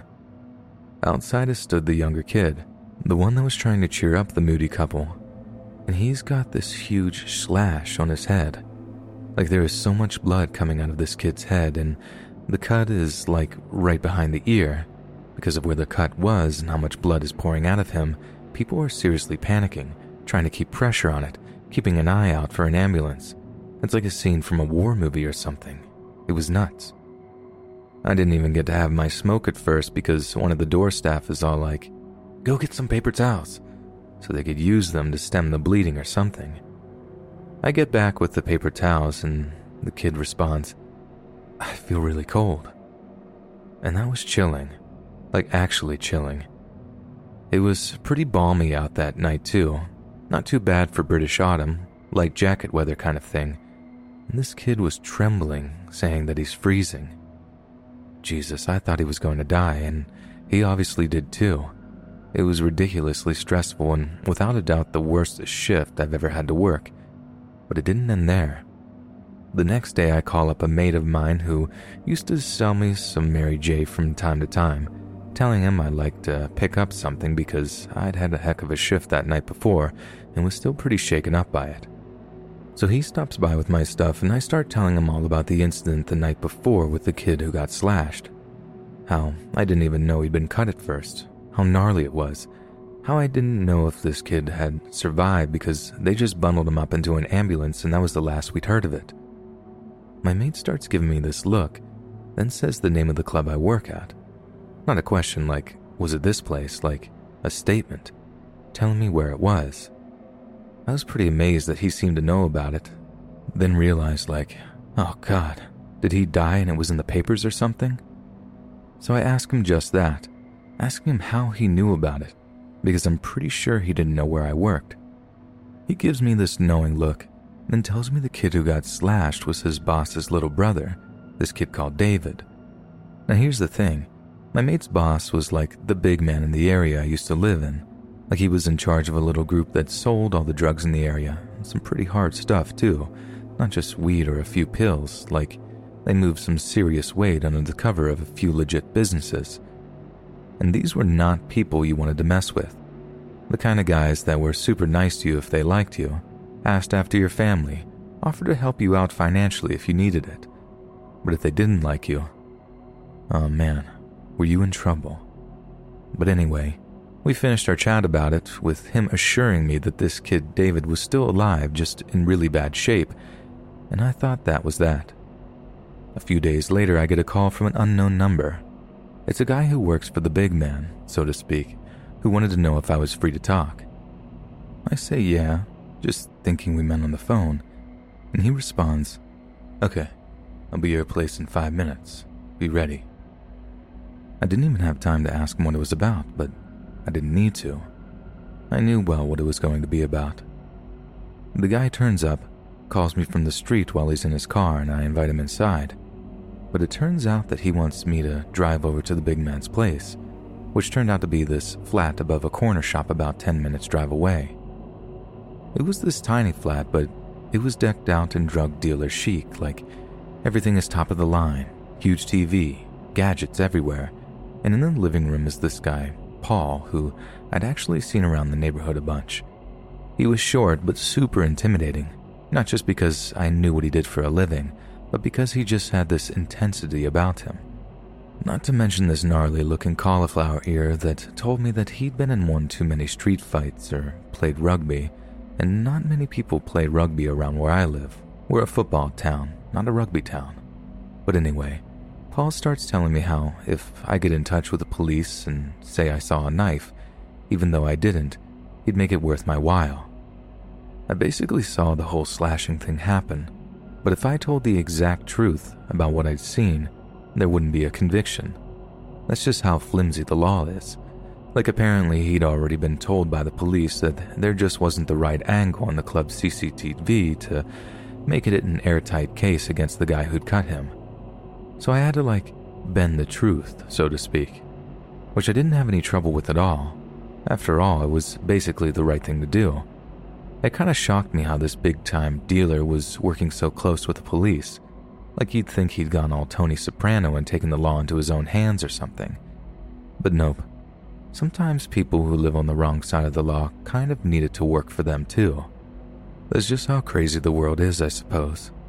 So yeah, I talked to the police, tell them everything, and then think that's the last I'll hear about it. But again, life is full of false endings, and this is where part two of the story really kicks off. Months go by, and I think it's all been dealt with, or rather, I hoped it had all been dealt with. But then once again, I get a call from an unknown number asking if I'm free to talk. I know the drill this time, so I throw some clothes on and get ready to be driven round to this place above the corner shop to talk to Big Time Paul. Only this time, when I walk into the living room, it's not just Paul sat there, it's this whole crew of dudes, mean looking ones too. And on the TV is what was really obviously some CCTV stills. Now, I'm not 100% up to speed in the law about all of this, but I'm almost certain you can't just walk into a business and be like, Hi, give me copies of your CCTV footage. I think it's only really the police that can do that. Like getting hold of some place's CCTV footage has to be breaking a ton of data protection laws, but that's besides the point. So, in front of all these mean looking dudes, Paul presses play on the TV remote, which kicks off a slideshow of stills from a bunch of different cameras, and starts asking me to tell him if I recognize anyone. Now, these are stills from a bar I didn't work at. I didn't even know which one. Like, I had so many questions as to how he'd managed to track this dude down, the one who cut his brother, I mean, but I figured there just wasn't the time to ask them. Now I'm looking at all these stills, and Paul's like, You recognize this fella? And I'm like, Nope, every single time. This goes on for a long, long time, too. There are shed loads of different fellas popping up, and each time I'm having to tell him, I don't recognize, or him, or him. Everyone in the room, including me, is starting to get pretty frustrated at this. Like you could tell they thought that they'd found their man, and I genuinely felt bad having to tell them now.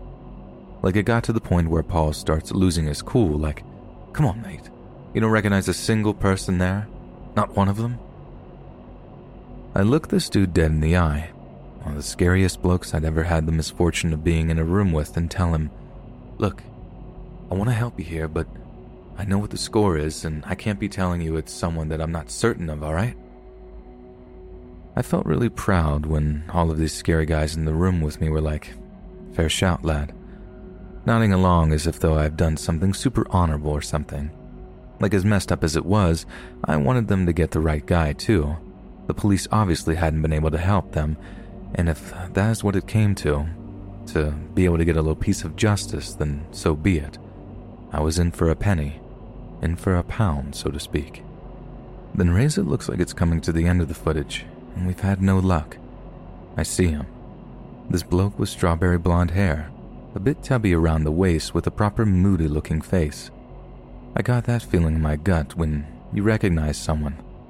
I just knew it was him. I spoke up, actually loud, like, Him. That's him there in the checkered shirt. They're all like, Are you sure? Are you dead sure?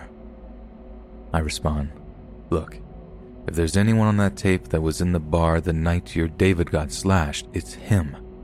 I can't be 100% for sure, but I'm not 100% sure about anything, and I'm telling you, unless that's the bloke that was in the club that night, he doesn't half look like him. Then the room went quiet, like really quiet. All these blokes are sitting around looking at each other, and I suddenly felt very, very unwelcome. I knew they had things to discuss, and I couldn't be around to hear them, mainly for my own good. So Big Man Paul gives me a lift home, and as we're driving, my curiosity gets the better of me. When I look back on it now, it makes me cringe to think about, but I actually asked him, So what are you going to do to the bloke in the picture? Paul just doesn't say a thing. Not a bloody thing. He just keeps driving like he didn't hear what I'd asked him. That was actually very chilling, like legit scary. You watch gangster movies, and in a sick way, they seem like they'd be fun to hang out with. But it was not fun being in the car with a bloke who was obviously planning something horrifically violent. A bloke who had the power, the influence, the intimidation factor, whatever, to be able to procure some CCTV footage like that. A bloke with the balls to be talking to the police about nicking his brother's attacker while he's selling all sorts of illegal stuff right under their noses. We rock up to my place and I thank him for the lift. All he says is, You're a good lad, Sam. You're a good lad. I can't even describe how spooky it was. Walking upstairs to my flat, realizing what I'd done. I'd basically condemned a man to death and Whatever horrible stuff they were going to do to him before they snuffed him, I'd condemned him to that too. Like, yeah, I know he'd brought it upon himself that something was going to happen to him sooner or later, be it by the police, by those gangsters, or maybe just karma. But it was me that recognized him in those stills, and it was me that was the deciding factor in him getting tied up and cut up or set on fire or tortured or whatever Paul and his boys were going to do to him. It was on my head and it always will be. It's something I try not to think about, to be honest. Like it's actually one of the few things in my life that actually haunts me. Even some of the more traumatic things in my life, we find a way to talk about them sooner or later. Sometimes we laugh about them, sometimes we don't.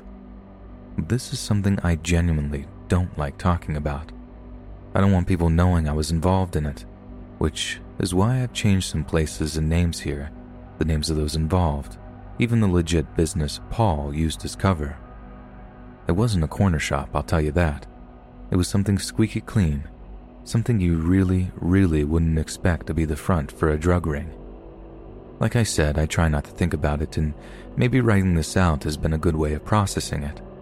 Because sooner or later, I'm going to actually have to face up to the act that somewhere out there is a dead body that didn't get a funeral or a proper burial.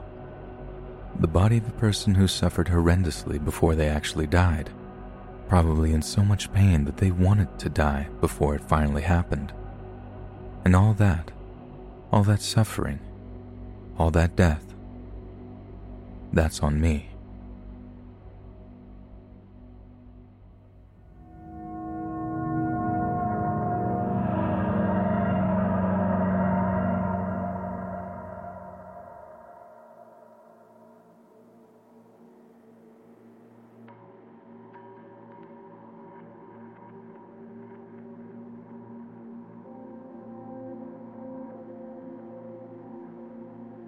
40 year old Curtis Pichon worked the night shift at a factory in a place called Seabrook in the state of New Hampshire. He was a security guard, and the factory was owned and operated by the Venture Corporation, a company which was in the business of manufacturing plastic parts for vehicles and other such machinery. Curtis had managed to secure the job because of his past experience working as a patrol officer for the Concord Police Department. He enjoyed his job as a police officer, but was unfortunately forced into medical retirement in 1994 due to his multiple sclerosis diagnosis, a condition which rendered him unable to effectively use a firearm.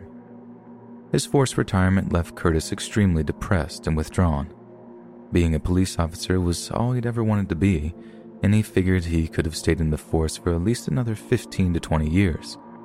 But MS had robbed him of that, and as a result, Curtis developed something of a drinking problem, using alcohol to self medicate whenever he was racked by feelings of self doubt and worthlessness. Yet, even though his condition caused him frequent and terrible pain, he was able to land the job at the plastics factory because of his past experience, as well as the fact that it only required a limited amount of mobility and didn't necessitate the use of a firearm. On the 4th of July of the year 2000, Curtis arrived for the night shift at around 9:30 in the evening. Since it was Independence Day and much of the workforce had secured time away with their families, a small team of just 12 employees were providing overnight security for the factory for that particular shift. Around midnight, the head of site security stopped by the guard shack that Curtis was manning for a sit rep. Curtis told him everything was fine and that there had been no incidents to speak of. He had expected July 4th to make for a quiet shift, and so far, he had been right. However, less than two hours later, Curtis was on the phone to the fire department telling him that his car had somehow burst into flames and was so close to the guard shack that it was in danger of catching on fire. The fire department responded quickly and put out the fire, and when quizzed about it, Curtis claimed he had no idea how it started. When later asked about the incident, the head firefighter at the scene told police that Curtis appeared to be unusually calm about the whole thing, and for a man that claimed to have lost a great deal of personal possessions when his car burned up, seemed curiously disaffected. Head of site security told Curtis he could head home if he wanted to, but Curtis refused, saying he'd much rather stay at his post for the duration of his shift. A supervisor then went back to check on him at around 3:30 a.m., and again, everything seemed fine. But about 20 minutes later, a colleague of Curtis's noticed that he was absent from the guard shack he was supposed to be present in. Curtis himself was gone, but most of his remaining possessions were still there, which included cigarettes, a packed lunch, his glasses, and some contact lens solution. A guard was put in his place while the head of security tried to locate him. But over two hours later, when Curtis's relief had arrived to take over for him, he had still not reappeared, and there was no sign of him anywhere around the factory. The head of security checked the last entry written by Curtis in the security logbook which was recorded at around 2 a.m. A group of workers who were taking a break at around 3 mentioned that they had spotted him on patrol.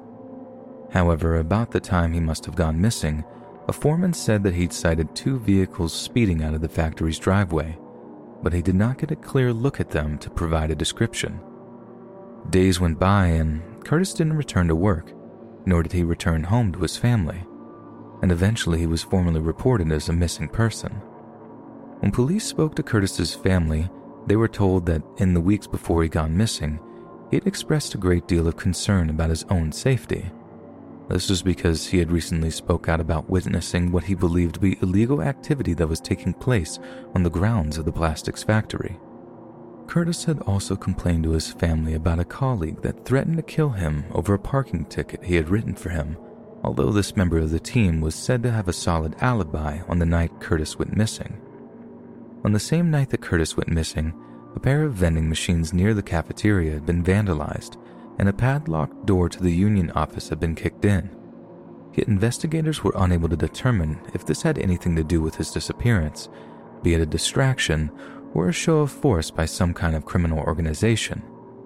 Police then spoke to Curtis's father, who told them that on July 3rd, Curtis had told him in confidence that he had purchased a 9mm handgun from him for $200 cash. At first, the father was concerned that Curtis was going to use the gun to take his own life, given how depressed he was regarding his medical retirement. But this was ruled out since the handgun was later found unused in Curtis's apartment. Police also considered the idea that having his car set on fire was a breaking point for Curtis, and that shortly after it had happened, he had wandered off from his post to possibly take his own life but given his limited mobility, it is highly unlikely that he could have gotten very far, and an intense search of the surrounding area didn't turn up any body. Insurance investigators also noted that although there didn't seem to be any sign of gasoline or other accelerants around Curtis's car, it was most likely arson of some description. They also discovered that Curtis had been planning on purchasing a new car later that same week, which is certainly a curious piece of information, especially given how calm he was about the destruction of the vehicle. Curtis's fate remained a mystery for eight long years with heavy speculation that he had manufactured his own disappearance as a result of his severe depression. But in October of 2008, a man named Robert April was arrested for assault and making violent threats after an incident with the teenage brother of a man who owed him money. Apparently, Robert April had accosted him before saying, When I see your brother boy, I'm going to slice his throat, and nobody will find his body just like the missing person from Seabrook. Yeah, that's right. I killed him, and your brother is next, and nobody will find an ounce of blood. I buried him in my yard, and your brother's next. He was found not guilty after the teenage boy told a courtroom he had lied about the assault, yet many suspected there had been a great deal of witness intimidation involved. Despite escaping punishment, it was pretty well established that Robert April was involved in many criminal dealings with larger organizations based in nearby Boston. The missing person from Seabrook he had mentioned could well have been Curtis, as one of the skeleton crew working security that 4th of July night back in the year 2000 was none other than Robert April himself. There is every chance that he was so keen on making the teenage boy recant his testimony not because he was afraid of simple assault conviction, but because it was confirmed that the boy was telling the truth about the threats. Then he would be implicated in the disappearance or murder of Chris Pichon. An anonymous tip line had been set up by the Pichon family in the aftermath of his disappearance, one that received very few calls during the time of its existence. But not long after Robert April was found not guilty of assault, someone called the tip line and shared information that just before he vanished, Robert had caught a member of the security team stealing expensive machine parts from inside the factory. Since he threatened to alert the authorities to this and refused to be intimidated by threats from the criminals masterminding the thefts, he was murdered. The caller then told the tip line that Curtis's body was hidden inside the union office before it could be smuggled out at a later date, hence why the door had been kicked off the hinges that night. It was then cut up and buried in the murderer's backyard, which, as we know, is a piece of information that lines up with what Robert April had supposedly said to the teenager he had threatened. Acting on this tip, the police then excavated Robert's backyard, but found nothing. They also intensively searched Robert's brother's property, but again found nothing. It is also speculated that Curtis had discovered thieves breaking into vending machines that night a violent confrontation had ensued, and Curtis ended up being murdered by those involved in the robbery. Lieutenant Mike Gallagher of the Seabrook Police Department has spoken publicly of his belief that Curtis's car was set on fire as a diversion by a pair of factory workers while they attempted to use forklifts to break into the two damaged vending machines and a change machine. At some point, Curtis caught them in the act and was killed for it but like many other theories surrounding this particular case, it simply could not be substantiated. While Robert April is still the primary suspect, the name of a second alleged perpetrator has never been released publicly, since the only evidence against them amounted to nothing but hearsay. In fact, not a single solid arrest has ever been made in connection with his disappearance. Just how do people go missing so easily even in an age of CCTV cameras, cell phones, and forensic evidence. How is it that someone can simply vanish off the face of the earth? Is a terrifying reality that such a thing is very, very possible. That all we have to do is make a wrong turn, bump into the wrong person on a dark night, or anger someone unhinged enough to do something they might just live to regret. But maybe they won't regret it Maybe they'll sleep like a baby at night after strangling us, stabbing us, then carving up our corpses and burying us in concrete or throwing us in a river. And that's the world we live in. One where life is fragile, and those that are willing to take it hide in plain sight.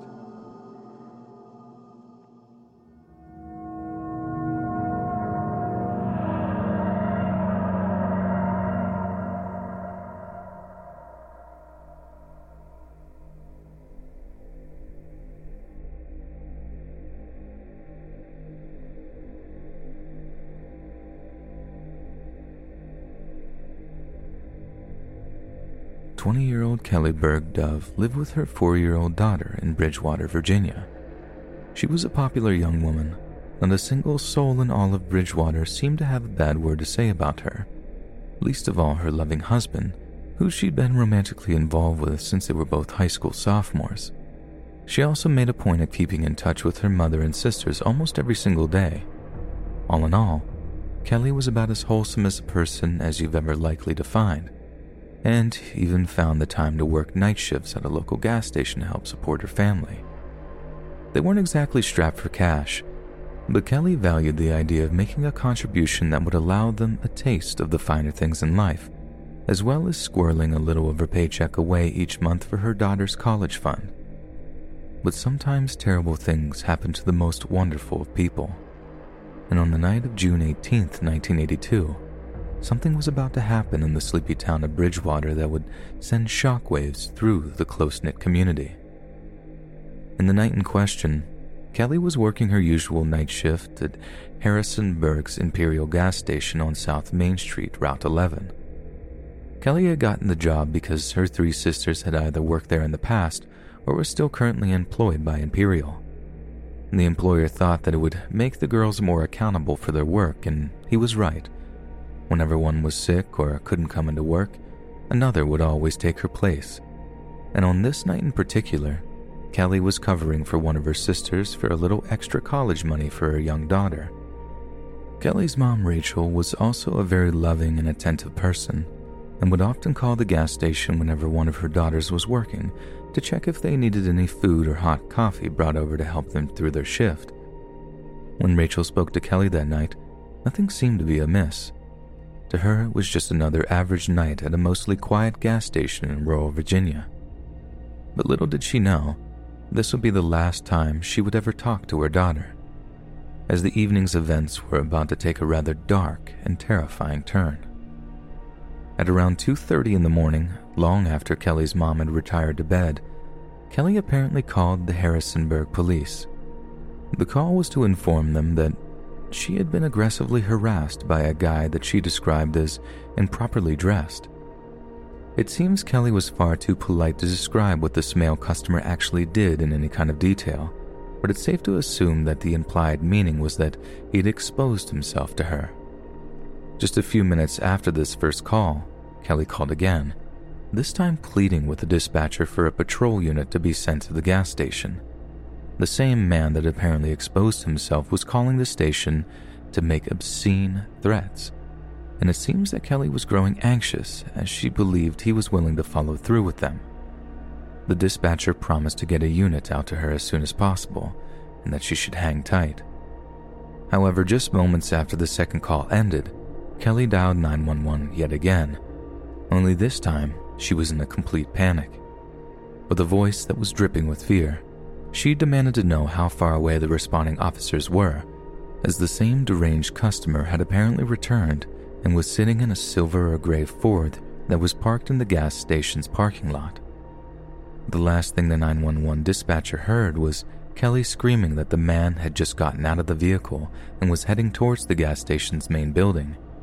She then slammed the phone down apparently preparing to defend herself. The cops rushed over to the Imperial gas station, expecting to arrive to a violent assault in progress. But to their bemusement, when they arrived at the gas station, the place was as quiet as the grave. They searched the entire site, but Kelly was nowhere to be found.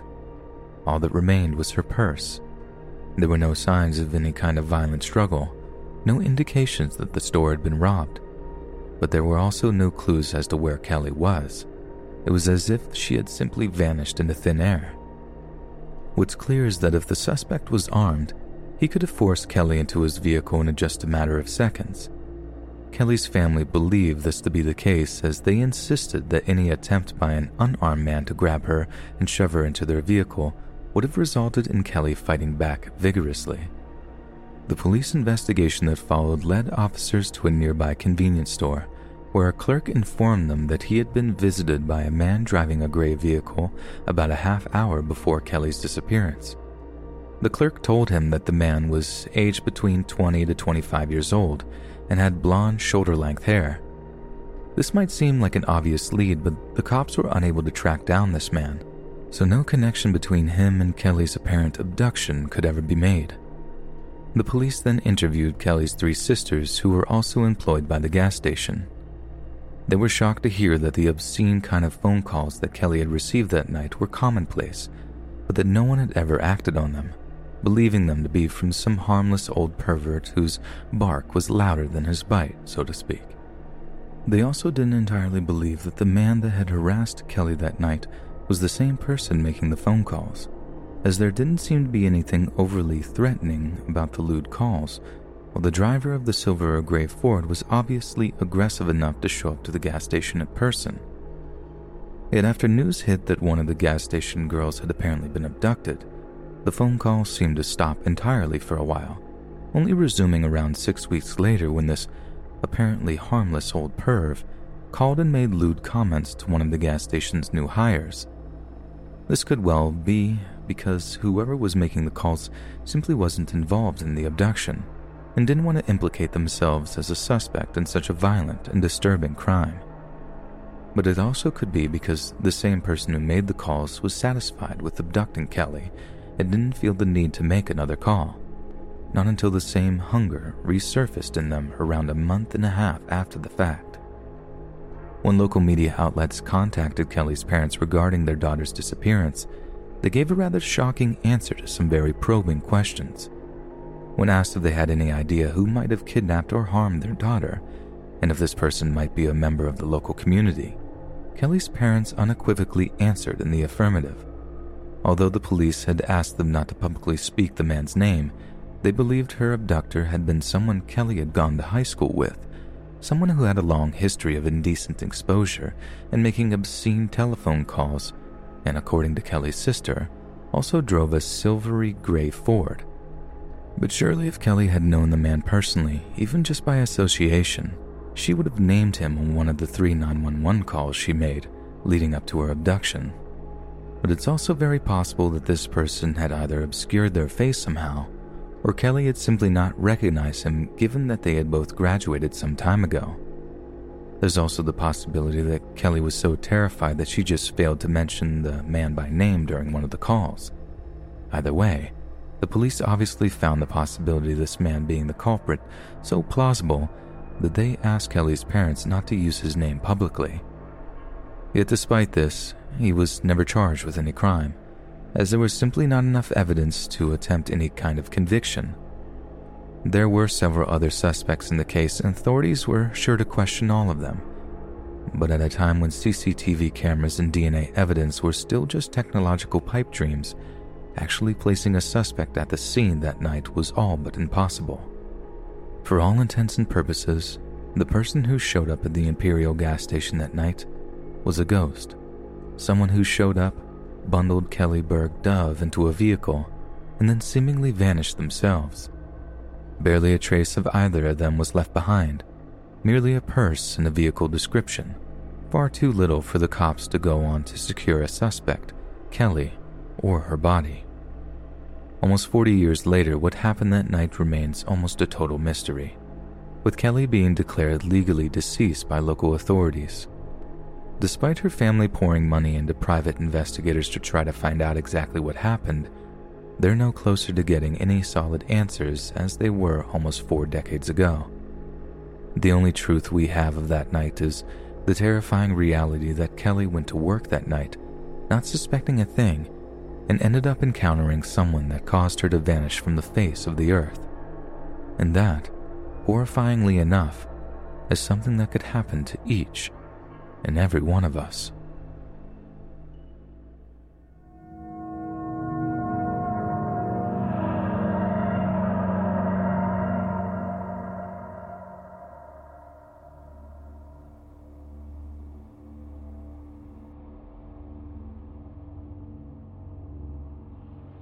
2015, I managed to land my dream job as manager of this really old rustic pub. It was the kind with stained glass windows, ornate bar fixtures, the works.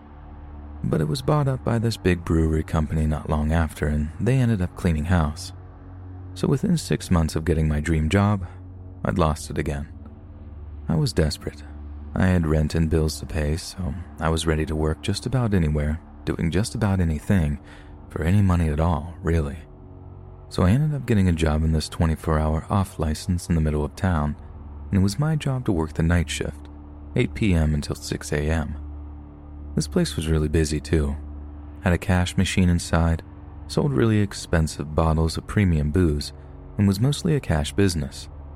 It was a place that pretty much every single person who went out to drink and wanted to carry on drinking when the bars closed would stop off to pick up a few bottles before they got a taxi home. So I'm not messing around when I say we sometimes had like 7,000 pounds in cash on site by the end of the busiest part of the night shift. And well, I say we, I mean me, as I work that shift entirely alone. So it's Sunday morning, about 5 a.m., and it's just before Christmas.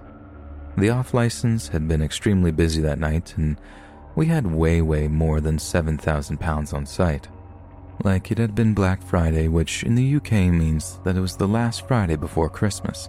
So all the office parties had been in town, spending it up, and they pretty much all wanted booze to go home with, too. There were queues going out the door at one point. Seriously, it was one of the busiest shifts I've ever worked, including in pubs. So by the time it started to quiet down, I was ready to collapse. I remember just sort of resting my head on the counter at one point, thinking I could have actually fallen asleep right then and there.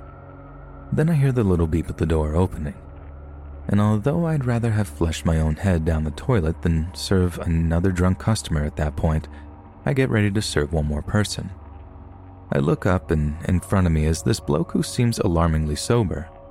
Like almost everyone who walked in during those Saturday night shifts were rotten drunk eyes all glazed over and bloodshot, slurring their words, but this guy is shockingly lucid, which was dead weird. He also keeps his hands in his jacket pockets the whole time he's talking. But it gets even weirder when he greets me by name. I thought he might have known me and I just didn't recognize him, so I remain polite and say, like, Yeah, that's me. How do you know that? Then he once again refers to me by name and follows up by telling me where I live. Again, I'm like, how do you know that? Only this time I'm also thinking that this is a plainclothes policeman or something, and I've done something wrong like accidentally sold a bottle of booze to someone under 18, maybe even failed one of those underage tests the police try on occasion to catch businesses. Then he starts asking after my mom, then refers to her by name, and asks about my sister again knowing her name too. He asks me if they're still living at such and such address, and gives their exact street address. I then apologize and tell them that I just didn't recognize him, figuring that he was an old family friend or something that I'd forgotten all about. But something about him is creeping me out all the same. He didn't once take his hands out of his jacket pockets, like to the point it was getting sort of odd. People talk with their hands all the time, and this guy's hands were like wedged into those front pockets on his jacket. That's when these other guys walk in, who also seem weirdly sober. They were quiet and deliberate in their movements, just pacing towards the counter and flanking the guy who seemed to know a little too much about me. Then, really politely, the guy who seemed to know all about where I lived and where my family live asked me if there's a toilet in the back of the shop. I told him there was, and he tells me to walk back into it, lock the door, and not come out for at least half an hour. And just to make it clear that he's not really asking me, he shows me that he's holding something inside his jacket, something heavy. Only then do I realize what's happening. They proceed to take all the CCTV USB sticks, wreck the monitors, break into the safe, rinse the tills, empty the shells of all the premium spirits, I mean, they absolutely robbed the place blind. All the while, I was just sat in the toilet, wondering how that guy knew where I lived or where my family lived. As they were leaving, I heard footsteps walking up to the toilet door and I started shaking hard. Then I hear this voice telling me that I did the right thing for the sake of my family, that all the stuff that they'd taken was insured, that no one but the insurance companies would lose a penny, and it was them who were the real thieves anyway. I ended up telling the police that I didn't get a good look at the guy's face and that I wanted to help them, but that I just couldn't. I told them that it all happened really fast and that they must have been professionals because I didn't even get a chance to hit the alarm behind the counter. They must have gotten away with like 10 grand all in all, and they didn't even take half an hour to do it, more like 15 or 20 minutes to be honest. They'd managed to make sure that the one person capable of identifying them wouldn't say a thing to anyone about it. Like, I can't even tell you how frightening it was that they managed to work out where my mom and sister lived. People who put that kind of work into criminality, they really are not to be messed with. And besides, it's just stuff, just material stuff. It's not worth losing your life over, and it's certainly not worth risking your family's safety over. No amount of money compares to your own mom's safety.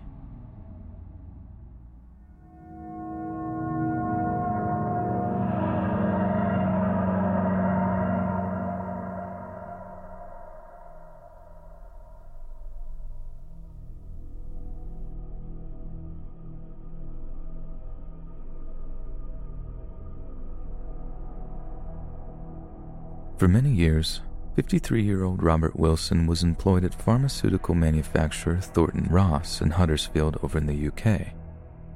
He worked the night shift in charge of site security, and he was darn good at his job too. During his tenure at Thornton Ross, there hadn't been a single break in or incident of vandalism, and he was well on his way to a promotion to head of security. Robert had suffered some serious misfortune in his time and was forced to change careers several times during his life. But for the first time in a long time, everything was going well for him, and it seemed his luck was finally beginning to turn.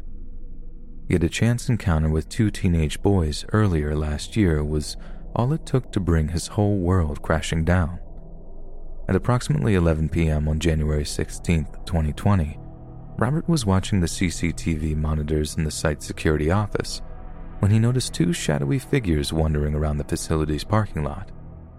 Robert gathered up a colleague by the name of John Badejo, along with another security officer, and the trio went to investigate. There they found that the two shadowy figures were nothing more than young boys, in the form of 16 year old Luke Gawkroger and 19 year old Kieran Earnshaw, and that the two boys seemed to be very drunk. When confronted as to why they were roaming around the parking lot so late at night, the boys appeared apologetic at first, explaining that they had merely attempted to navigate a shortcut through the facility, but that one of them had managed to drop their phone in the process. Being the compassionate soul that he was, Robert agreed to help the boys find the missing cell phone. He also knew that the quicker he could help them find the phone, the quicker they would be out of his hair. Robert took his own phone turning on the flashlight to help illuminate the dark parking lot so the group would be able to find the missing phone. In doing so, he happened to accidentally shine the flashlight in one of the teenager's directions, Kieran Earnshaw, in his drunken state, assuming this was because Robert was making a video recording of him and demanded he turn the phone off. Confused, Robert assured Kieran that he was simply using the flashlight feature, but Kieran didn't believe him and angrily demanded him to stop. At this point, harsh words were exchanged between the two and a confrontation arose. But Robert could never expected what would follow. Kieran reached into his tracksuit pants and produced an actual sword from them. Apparently, it was intended to be nothing more than a decorative ornament, but Kieran had taken the time to sharpen it and apply grip tape to the handle, turning what should have been a charming adornment into a deadly weapon. He began to attack Robert Wilson with the sword, slashing and striking him with it over and over again. Robert raised his right hand to defend himself, and the strike that followed was said to sever all four of his fingers at once. John Badejo watched in horror as his colleague's bloody fingers tumbled to the tarmac below and rushed to his defense. But Kieran was quick and saw John's approach out of the corner of his eye. He turned, swinging the sword hard in his direction, slicing through the thick fabric of his jacket and sending sharpened steel plunging into his flesh. John Badejo backed off, clutching at the fresh wound, while Kieran turned his attentions back towards Robert Wilson, who by that point was attempting to crawl away, mortally wounded.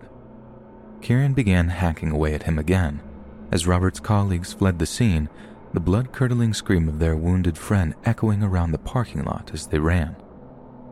Kieran's friend Luke then joined the attack, pulling out a knife from his jacket and began to stab the fallen Robert over and over again until he screamed no more. CCTV footage had managed to capture every second of the attack, from start to finish, and the two teenagers were quickly tracked down and arrested by the West Yorkshire police. Under advice from the defense attorneys, both pled guilty to Robert's murder. Kieran Earnshaw was sentenced to life with a minimum term of 21 years and 140 days. Luke Gawkroger was sentenced to a minimum term of 16 years and 17 days. Kieran also pled guilty to inflicting serious bodily harm on the second victim, John Badejo, and Luke pled guilty to the possession of an offensive weapon. James Goddard of Britain's Crown Prosecution Service said that this was a ferocious and frenzied attack on an innocent man who was simply carrying out his duties. The two teenagers inflicted a horrific level of violence on Mr. Wilson, as well as seriously injuring Mr. Badejo. The two defendants are now facing significant jail sentences. Our thoughts remain with Mr. Wilson's family and friends, as they have been throughout. When questioned by investigating police, Kieran Earnshaw was apparently unable to provide any legitimate reason as to why he was carrying a sword. He claimed it was for self defense but when pressed on who he was seeking to defend himself from, he had no response except a shrug. The only conclusion we can draw is that Kieran was carrying that sword because he wished to use it on another human being, and he was not particularly fussy on who that might be. There's every chance that Kieran knew that Robert Wilson wasn't recording him that night, and that he simply chose to feign outrage so he had an excuse to take out that sword and end a man's life. Kieran had been out drinking that day for hours on end and was apparently carrying that sword with him the whole time. But he opted to use it at night, possibly because it was the only time he was drunk enough to do so. Yet, is there not something about the dark of the night that brings out the most predatory and violent side of a man? So, the point remains if Robert Wilson had been working the day shift, if he had been safely inside his own house when the sun had gone down, he might still be alive today.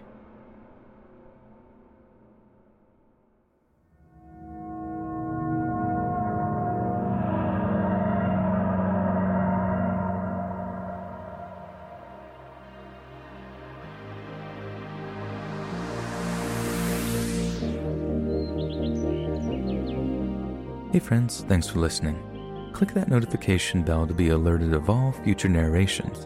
And if you got a story, be sure to submit them to my subreddit, r slash let's read official, and give and receive feedback from the community, and maybe even hear your story featured on the next video. And if you want to support me even more, grab early access to all future narrations for just $1 a month on Patreon, and maybe even pick up some Let's Read merch on Spreadshirt and check out the Let's Read podcast, where you can hear all these stories in long compilation form and save huge on data, located anywhere you listen to podcasts. Links in the bio. Thanks so much, friends, and I'll see you again soon.